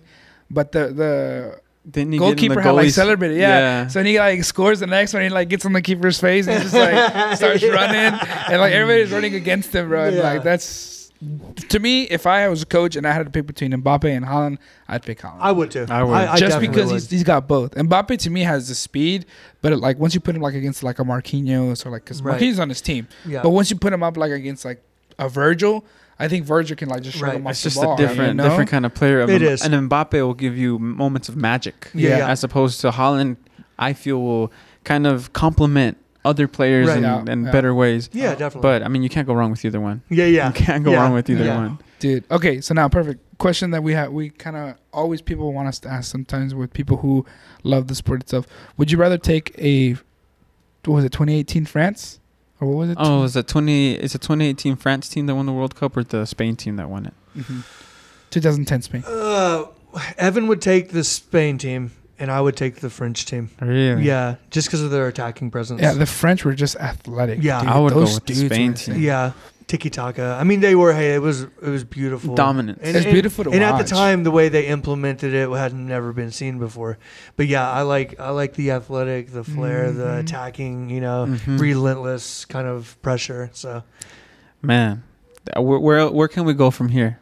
seriously, Dude. Okay. Last one. Hey, I got a question for you. Okay, guys. okay, okay, Yeah. okay. Lionel Messi or Cristiano? or CR7. I'm I'm a Messi fan. I'm not a Messi fan, but I I believe I and I told Ricardo this before, and I've said it on the podcast before. I think just from what God has given Messi and what he was born with, Right. and especially because of the stuff that he's lived through his whole life with like you know you know his Mhm. disabilities when he Mhm. was younger um, being from argentina and like s- signing his contract on a napkin Right, you right. know i think that he is the best player to have ever played the game ever God given talent. And yeah some, it's just a god-given talent some of talent. his attributes you just can't keep stats of. but Right, yeah, yeah. but i think ronaldo is the epitome of work ethic Right. i think Oh, that yeah, he's yeah, been definitely. like Yeah. you know he's just that guy that like will work for you no matter what It Just keeps getting You know better. I'm saying? It just keeps getting better with age yeah. and just continuing, you know, continuously working on himself and on his team. But when I get to a point like that, it's just like when a guy is working, consistently working, I think it's going to be like if we were on a team and let's say you were working super hard, but we are kind of like not, yeah, yeah, yeah. I feel like that would cause a little bit of friction. Right. between us. Absolutely. Yeah. And I feel like that might it's might be what's going on with United, where like you I- know, yeah. Rashford Mm. Or like uh, you know God, at the time Mason, Body language, man. yeah, it's just like Man. Ronaldo's just like consistently working, Yeah. working, working, and then like when he was at Real Madrid, or he was at Mhm. when he was at Real Madrid, everybody was working with them. Like, they Yes, were yeah. consistently grinding. When he went to Juventus, it was kind of like some of them were grinding Right, with right, him, right. but now that he's at United, Yeah. it's just like. yeah. It Like I mean, a- how it- would you feel like if you're grinding out there and you have like a Harry Maguire? in Is the it like a different you era? know? Is it a different era? He he probably he just comes from a different era of football, not That's the social media Yeah. football. Yeah, yeah, yeah. You know, it's just think about who he came up with: Yeah. Scholes Oh, and, for sure. and all the Ferdinand, The OGs, Vidic, man. all those Hard guys. nose. Just Yeah. head work. down working guys, and these now it's You got the Lingards, the Pogbas. Yeah. The, it's just a different era is, now. it It's is. a different vibe, and it's just like I mean, it, I can see that, but it's just like I mean, I'm gonna tell you again, if you're Ronaldo working your ass off the whole time, and then you get like a Harry Maguire who's just like, It's a game of eleven, man. dude, come It's on. a it is game a of game of eleven. It's not basketball. Have you seen Yeah. his defending Harry Maguire? Harry Maguire, It's questionable, to me, man. to me, questionable. I, I wonder what he's doing sometimes. suspect. Harry Yes. Maguire has to be one of the worst center backs of all time. Oh, There's man. just nobody else that's No, been the worse. English can hype up their defenders so much. Oh man. Oh my gosh, it's so bad. Okay, so really So quick, is it Messi you or have Ronaldo? To, you have to pick one. Messi. Okay, so in your you like dogs more than cats, or Yes, what is? I, I love dogs. I know you do. Okay, I like so- dogs and I like Okay. cats. Because I feel like that if you're a Messi fan, you like dogs, and if you're a Cristiano fan, you, like like, cats. cats. Okay, Explain. I don't have to. That's it. That's I, I see it. I understand. I get I'm what you're saying. Hmm. Leave that for the Mm. viewers. now I'm uh, intrigued. Think about that. I got one for you. yeah. Um, if you had to pick one to erase from history, which one would you erase? Oh. What do you mean? A dog or a cat? No, no, no, no, no, no. I would definitely go with the cat. I was gonna say Eminem or the Beatles. Whoa. Whoa! Wait. Whoa. Yes, I wanna put you on the spot like that, No, yeah. I can't answer that question. No? That's tough. Dude. Eminem or the Beatles? Oh man, this guy, hands down, Bro, you. with, I hate you. with such confidence, says that Eminem is the best rapper in the world. Evan says the same thing. Really? Yeah. Who else is there? I just can't give it to Name Eminem. someone else. Somebody had to have been there to make Eminem Eminem, and I No, just don't think it's Eminem. No, no, no, no. That's what he's saying. Is that he's so unique. Nobody had to be there. Nobody had to be there. And Dre found He's him. a, he's the guy. Marshall Mathers. He's the Marshall guy Mathers, yeah. from Detroit. yeah, Rabbit. Slim Shady. He is Mhm. the greatest of all time to do it on the mic. So who would you erase? Lyrical genius. And then his vibes are just there, who would bro. you Come on. Thanos bro. is snapping his finger and he's allowing you to pick which one of the two are we blipping. Dude, that is tough. We have to answer. I'm gonna say Eminem just so I can go home and see my wife. What? She's got like Beatles tattoos and stuff. I'm like, Is she really? Who? Like all of them, or no, just like, no, not like of them. Like I'm the only one that has weird tattoos. She has Okay. like quotes and stuff. Oh, dude. Mm, Dude, I can't. I is just can't. I can't. I I can't. knew Why this one was gonna get do Pollo. I that? knew this I one was gonna can't. get Why I would you do that to him? I, I thought can't about pick this one one of- like an hour ago, and I've just been hanging on to this question. dude. Yeah, it's because just been it's just festering in there. it's just like when it comes to like the Beatles, the Beatles like changed the game when They it came to influenced like so many people. yeah, like they were international. Like they were they were the, they were the Brits. You know, Mhm. America was like super like you know anti. Someone could argue that like rap would still pretty much be where rap is without Eminem. I think. Mm, Whoa, whoa, whoa, whoa, Yeah. No, no, whoa, I'm hey, whoa. He's so Yes. unique. He's different. Whoa. I mean, who's rapping like him right now though? Nobody. Exactly. But still, Besides uh, Lil Dicky, maybe. I, I love Lil Dicky. Lo- hey, do you guys watch Dave? Mm-mm. Have you No, seen I his haven't show? seen it. Dude, unbelievable. Bro, one of my favorite songs by Lil Dicky is Pillow Talk. Have you heard that one? Of course. God, featuring Brain. Yeah, And yeah, like, the Brain's great, dude. No, yeah. bro. Hey, Earth goes hard. Earth goes hard. Earth He's goes like, do you believe bro. in the war? yeah, do you believe in the war? No, he's like, do you fuck with the war? yeah, dude, yeah, yeah. Do you fuck with the war? Yeah. what? dude. What do you mean? Great song. But it's like funny because you're in the you're in the military, you know. Yeah, yeah, yeah, yeah. And it's like y- if yeah, your what wife, would we do? yeah, it's like if your wife would be like, oh, my, you know, my uh, husband works in the military. He's like, hey, thank you. you Yeah, know? yeah, It's yeah, like, Why are you thinking Why me? are you thinking of me? I Yeah, was in the like, He's the military. one in the military, Yeah, you know. yeah. But dude, Great. I can't. I can't pick one or the other. I just No. can't. Yeah. I just can't. Okay. It's just like That was a great question then if it's a draw between you yeah, know what I'm saying? got It you. is. You I got got it, you. you got I it. got You got me. You Nah. win. Yeah, but like well, how we talked about yesterday, there would be nobody in that halftime show without Dre. Yeah. Exactly. Yes. Dude, that's just what's Dre impressive. Common is the guy. Yeah, I was trying to tell my pops that because he's obviously not in. Yeah, but Dre's I the was telling him, guy. I was like, dude, I- me and Evan were like, I wonder how because I love to see how many how much people were worth. Hate. every now and then. Mhm. And I didn't look up Dre, but Evan was like, dude, he has to be a billionaire. It has to. Dude, he's There's done way. so many. Imagine things. his royalties that he has in all Oh those God, songs. dude. He has Bruh. to. just producing. His He, catalog he is just went through a whole divorce thing and everything, and like his wife did not take like the amount of money that she wanted. She wanted a big Yeah, yeah. paycheck, Dude. and she didn't get so- Bigger? What it- was it bigger than Jeff got enough, Bezos' though. wife? She got enough though, but Yeah. she didn't get what she wanted. bigger than Jeff Bezos' wife? yes. Oh, I Way heard, heard that controversy when they were. She, She, wanted was like asking for a lot. Yeah. millions and millions a month, Yes, and they went to court, and he was just like, "You don't need 150k for clothes a month." Yeah, Yeah. I remember that. Yeah, it was, and then he, Crazy. he went to like a whole like brain thing as well. So it's like each one of them had like this, like everybody in that thing was like had He a was- backstory Mhm. that is like that person shouldn't be there right now. You know what I'm saying? And that to me was like it was a great. I told my my friends yesterday when we were watching, I was like, nobody's gonna to me until up to that point, I was like, nobody's gonna beat the Michael Jackson uh, halftime show. Right. That thing was just, dude. Have you seen that? My He's a dad actually performer, talked about dude. that He's night. a performer. Yeah, like, for sure. He just literally stands there for like four minutes, and everybody's just like, ah, Yeah, Michael crazy. Jackson. dude. going crazy, bro. But when it comes to like meaning of a halftime show, none of those people like We're supposed to be. up were there. supposed to be Yeah, there. yeah. Like they all came from like terrible, what we were saying. We were terrible like, situations, did they ever drugs, gangs. Be up there? You get what I'm saying, dude? And it's just could like- have ever thought in this world. And it comes like from, and that just teaches you, it's like, dude, no matter where you come from, like you are able to change whatever circumstances you have in your life. we're creators. And that comes to that, like to us, like dude, imagine if you would have never fell into in love with the futsal I game. know, Like we wouldn't have Sports House, yeah, and true. we don't have Sports House. You don't have RB Seven. Right. You don't have any of that. You don't have this. You don't have Right, that. And it's just like one small, like basically we're talking about Rodrigo too. That's what I was gonna that bring up. That guy was like, if I was Rodrigo gonna didn't meet that That's what I was guy, gonna ask uh, Garrett. Tell- Is there what is one moment in your life that if you would have taken a left turn to Albuquerque would have just completely changed your life? For Rodrigo, he had a friend who said, "Hey, come to Oklahoma. Just just just come to Oklahoma." He Yeah. came and now look at him. yeah, yeah, Is there a moment in your life that definitely. It's uh when I decided that I was gonna go to West Point. that was because at that time you couldn't get you couldn't go play at the next level right and i Mhm. was getting looked at by some really good schools um, some schools my friends went to and then went on to play in the mls and things and but i, I was so stubborn i was so confident in myself i said okay i'm going to be the first one and, and actually they sent me to go play with the rabbits for a second Take right which was like pretty that. cool right Yeah. but i knew that also though i was like okay this is going to set me up like later in life Mhm. right and so but i really feel like if i wouldn't have gone through all that like i wouldn't probably be here talking to you guys I probably would have never come back to Oklahoma. And I'm so glad I did, man. I like forget how much how awesome Oklahoma really Mhm. is, right? And you don't realize something until you miss it, you know. Yeah. And so yeah, that's probably it. If I would have decided to go to a different school, I just think things would have all been way different and I wouldn't have wanted that, right? So That's how I feel about my decision Dude. with going to MacU. yeah.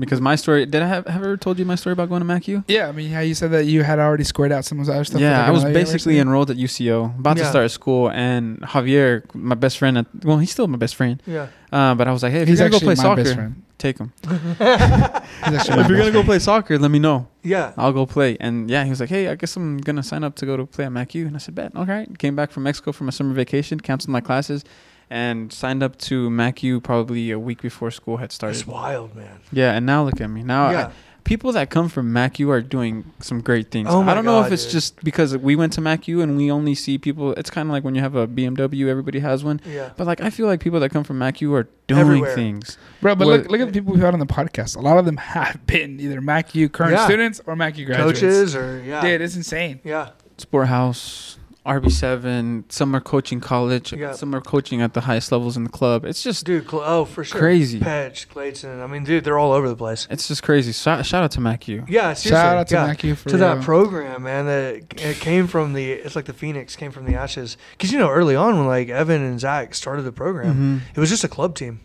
When Zach started it, it was just a club. It wasn't even Wow. a college team. And then him and Evan, yeah. So from where that started, even from when I played that one season there to where they are now, I'm like, oh my god, dude. MacU is a program. I should have went there, bro. Dang. Nah. That was Yeah. my that was my first option no, to go don't to. regret bro. it. You for you were at St. Greg's for a reason. Yeah, yeah. Right. Now Dresel's at We O- beat MacU, Oklahoma I mean- Mission. Yep. You know, I can't wait to talk when to I him was about when it. I was there at St. Greg's, we beat MacU. You know, just Yeah. putting that out yeah. there. St. Greg's was legit. putting that out. Who was there, your you coach? know? It was uh, Andrew Rundell. Okay, yeah, yeah, Mhm. yeah. Yeah. That was a legit. Yeah, It was St. fun. dude. St. Greg's It was was legit fun. for a long time. Yes. it was were. fun, bro. Hey, Catholic school too, man. Mhm. Not there anymore, bro. not there no more. That, that was wild. They were just It was like, all right, crazy. see ya. Woo. yeah, they were literally like, no it was more just like college that. for any of you guys. Yeah, it's like, hey, uh, after this Were meeting, you there when that happened? Yeah. Oh no! Yeah, I swear, yeah. It was Oh, crazy, man, bro. What that- that is happened? crazy, bro. was How, how how crazy. was it? Like, Bro, it was were there intense, rumors flying bro. around before it No, happened? Nothing. No, I- nothing. I mean- bro. it was just like you just. One day, I think it was like on the news. I was like, whoa, wait. What? So basically, they had like this app that like uh, it sends you like information like, hey, meeting this day or hey, doing that, and then it's like literally normal ass day, dude. Hmm. Like some people are like going to the gym, text, and it's just like it's like a, you know, uh, what is it like priority meeting, and we're like, man, we ain't going to that, you know? It's just like, Mm. bro, let's just yeah, yeah, yeah, yeah. And then somebody's like, bro, but it says priority on it, and it's just like, so then we finish up the game, and like, let's go. so we go, and then we're in the gym, and it's like everybody's lined up, and- but like there you sit with like the people you play sports with, you know, Mhm. because like that's not a university, Yeah, so they have the like, you know, so you have baseball, Yeah, for sure. uh, basketball, everybody. And at this time, we had just wrapped up our soccer season, so it's like coming to a close. End of the first semester, Mhm, right? mhm. And then uh, the per like the worst thing about it was it's not the person that you expect to give you the bad news. Mm. Like for example, if it's like Have if to have the if- janitor if walk Bishop, in. Yeah, if, if Bishop or like you know, hopefully nothing ever happened at Bishop. But if something ever happened and we had bad news to give, I would have to be like, hey, this is what happened, boys. Right. you know, right, but then right, like if I get somebody else to be like, hey, go tell them. You know? yeah, for sure. Then that's like, bro, that's that's the most fucked up part. Yeah, yeah, You know? yeah, yeah. So we had this random lady who like had just Never stepped into a role. Like no, we had seen her walking around and like talked to her for a bit, but she was like, "Hey, you know, I have this email from the, the president of, the, of you know Mm. the United States." Not just kidding. No, from the university. Uh, and he's like, and I'm gonna go ahead and read it to you guys. So she reads it to us, and Silence. she's huh? like, yeah, she's basically like reading it to us, and then we're just sitting there. She's like, hey, yeah, after th- this semester, you have one semester to gather yourself and figure out where you want to go. The university itself will help you find another university to attend. Um, we'll have like university career fairs and this and that, and then like. bes- The point that I would never forget is when uh, she's like, after this point, after this meeting, there would be no more sports. Uh, like baseball, literally was like in their preseason. Like, Oh, yeah. wow. So as soon as she said Basketball that, as soon as she said the that, Yeah. all, all you hear like because they were on the far end. Yeah. all the, All you all the Puerto like- Rican Dominicans. Bruh, Yeah. They were like, "Get," and then like all the other guys were like, "No, fuck that," and then like they all got up and like they just left. Like they, just- they That didn't care. wild, So they terrible, man. left, Yeah. and then they were just like, "Hey, we're sorry to tell you guys." And at that moment, I was just like, "She's kidding for sure." Like you know, this Yeah, shit- yeah, this can't be it's like, real. Because it's just out of nowhere, out literally out of the blue. And then, um, because there were like talk, there have been talks about the university being in a like A super financial financial, bind. yeah. Mhm. But then it had just been like consistent. So you're like, oh, it's just you know, it is what it is. Yeah, yeah. But this just came out of nowhere. And then from that point, it's just like in my head, I was like, damn, what am what am I gonna do? Mm. It's just like I come here like because it's a private university, so they gave me a scholarship. They Right. gave me an academic and a soccer scholarship. So I, I I had it all. I mean, I had nothing to pay for and this and that. And then so then I was just like, what am I gonna do? I get no federal aid, no state aid. What is there Yeah. to do? Mm. But then I mean, luckily a lot of the other people were able to get like their scholarships basically honored at other Right, universities Right, right, and I did too, but I, I don't think I made the right decision when it comes to picking because like the the thing that I live by now is that not everything that's free is best. right. You know no, absolutely. Yeah. So like I went to SCU, but at the time where like SCU is just about like having all the kids. Like they had like at that time they had like 90 members. Whoa. Yeah. And then at, at that point it's like, are you really like a player? You know, Yeah, yeah, or are yeah, you just yeah, like yeah. another body out there? Right, know? right, right, right. And if you're not cut out to be like at the top level, you're just another body. Right, and right. that's not the environment that I would love to grow up in. Uh, so at that time, I was just like, man, this isn't for me. And then so I was bouncing around from different things, trying to go to from there. Uh, I had to try with SNU, and it, that went well. Um, but then I just didn't have the funds to go to SNU. So Right. then at that point, I was just like, man, well, this probably it's just is done. Yeah. But then I had already my first contact with like the collegiate thing was at MacU. Mhm. And I had done like the Monster Mash, you know how they do like that stuff, Mhm. or like the Mm, yeah, October yeah. stuff. I went through that whole thing. I was like, man, this place is dope. I want to do this. And then, but St. Gary's is like, hey, you know, sc- scholarship for academic and Yeah, yeah. soccer. It's just like you can't beat that. Yeah, yeah, Mm. for sure. And that environment was dope. I mean, Yeah, you were off in St. your own Greg's little world. Bro, it was like St. Greg's is cool, man. St. Greg's- campus was immaculate. It had it, its it own had a vibe. beautiful campus, and then we were called St. Kegs. I'm sure, because yeah. everybody was just. but I, I didn't, I didn't drink. yeah, I didn't drink. I don't, I don't drink. don't drink. I don't Yeah, drink. but okay. that's why. I'm, that's why I'm very skilled at ping pong. Okay. oh, uh, okay. You're a ping pong player too? Dude, Dude, I- I- we have a lot of games to play, bro. I have a ping pong table at my house. Okay. That's how intense it is. Good. We just had a ping I'll pong bring tournament my I'll bring my paddle over. There you go. My paddle that Yeah. I carry in my case. You have to my because ping pong paddle case. Special. we have to play chess. We have to play. Why is it that every time we have a guest, the guest always wants to play me at have- Hey, something? the soccer player. What We're all is going competitive on? people, man. It's just the Competitive. I just love competitiveness, huh? games. I just I'm How do you hold like the Big paddle? Brother. No, oh yeah, definitely. Yeah, How do you hold it? I hold, I hold it like at the at a, like a weird angle. Oh, like so when I go, Yeah. it like Snap it basically wrist a little bit. snaps, but it goes in and out. Put a little English on there. Dude, yeah, and then I could do the one where it's like you hit it to the side and it goes. You might not believe this, but the best game ever created is Big Brother. Big brother. What is the that? show on TV. Oh, okay. oh, I've seen okay. it. Dude, best game ever created. How so? Just throwing that out there. We just have to watch a season and find out. I have to now. This guy's like, this guy's like. Wouldn't you ever love to I like how- I recreate like a how game you- like that? This guy I love it. teases me. He's Huh? just like, hey, Dude, this I is. tease everybody. Yeah, he's like, hey, this That's- is great. And then you're like, oh, how? And he's like, uh-huh. you gotta gotta, look at it. find out. It's just like, Find out next year when I'm on Nah. the on the podcast. Well, Yeah. man, let's end it now Yeah. because if not, we're gonna go for another thirty For minutes. sure, yeah, for Absolutely. real. And I don't even know what Hey. time it is. I'll check here in a second. Dude, Super dude, That episode. was fun, man. I love this I episode appreciate because you it's for like so on. genuine. It's Yeah, not yeah. like you know, not like something that we had to bring out of you. It's just constantly like you would let it let it flow. For sure. And again, respect to you coming on. We we appreciate you coming on. We appreciate you giving us the platform that Absolutely. that you have. Um, and I'm like I said at the beginning, and I'll say it again. I am more than excited to see where you guys go from Appreciate here. Um, just because where I where I saw you guys start from, you Yeah, know, yeah. It's to where you guys are at now. Yeah. I'm just like that's insane. It's wild, man. Count on us for whatever you guys need. No, no. Whatever we, you we all have the same mission. Yeah, I can't absolutely. wait to hopefully be at that big tournament. Yeah, Two weeks. yeah, yeah, yeah. Two weeks. So- I'll reach out to you guys like in a couple sure. of days yes, because it would be cool to like kind of bring some equipment there. I t- I'm I'm down. I'm I'll game. help you, Let's do it. I, I, if I can get all this to fit in the backpack, I'm.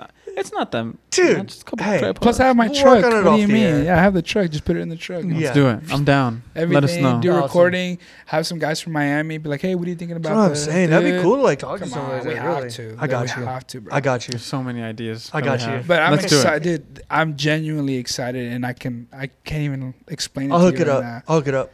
Let's do it. Because it. you guys are growing, and that means we're growing. Yeah, you know what I'm saying? absolutely. Because we're all tied soccer wise. If SportsHouse is growing, RB7 is growing. Yep. Mhm. Futbol Factory is growing. You know, everybody's growing, and that makes it better for the kids. Yes, that's it all does. that. That's all that it really matters to, And people aren't gonna stop having kids. So. No, they're not. They're No, we're not. No, we're not. So- Well, man, I guess that's a wrap for episode 17 of the Mas Futbol Podcast. Well done, Podcast. so guys. Yeah. well done. I appreciate you, Garrett, Absolutely. again. We're going to have you on again. And, um, man, tune into the next episode, guys. Amen. Peace.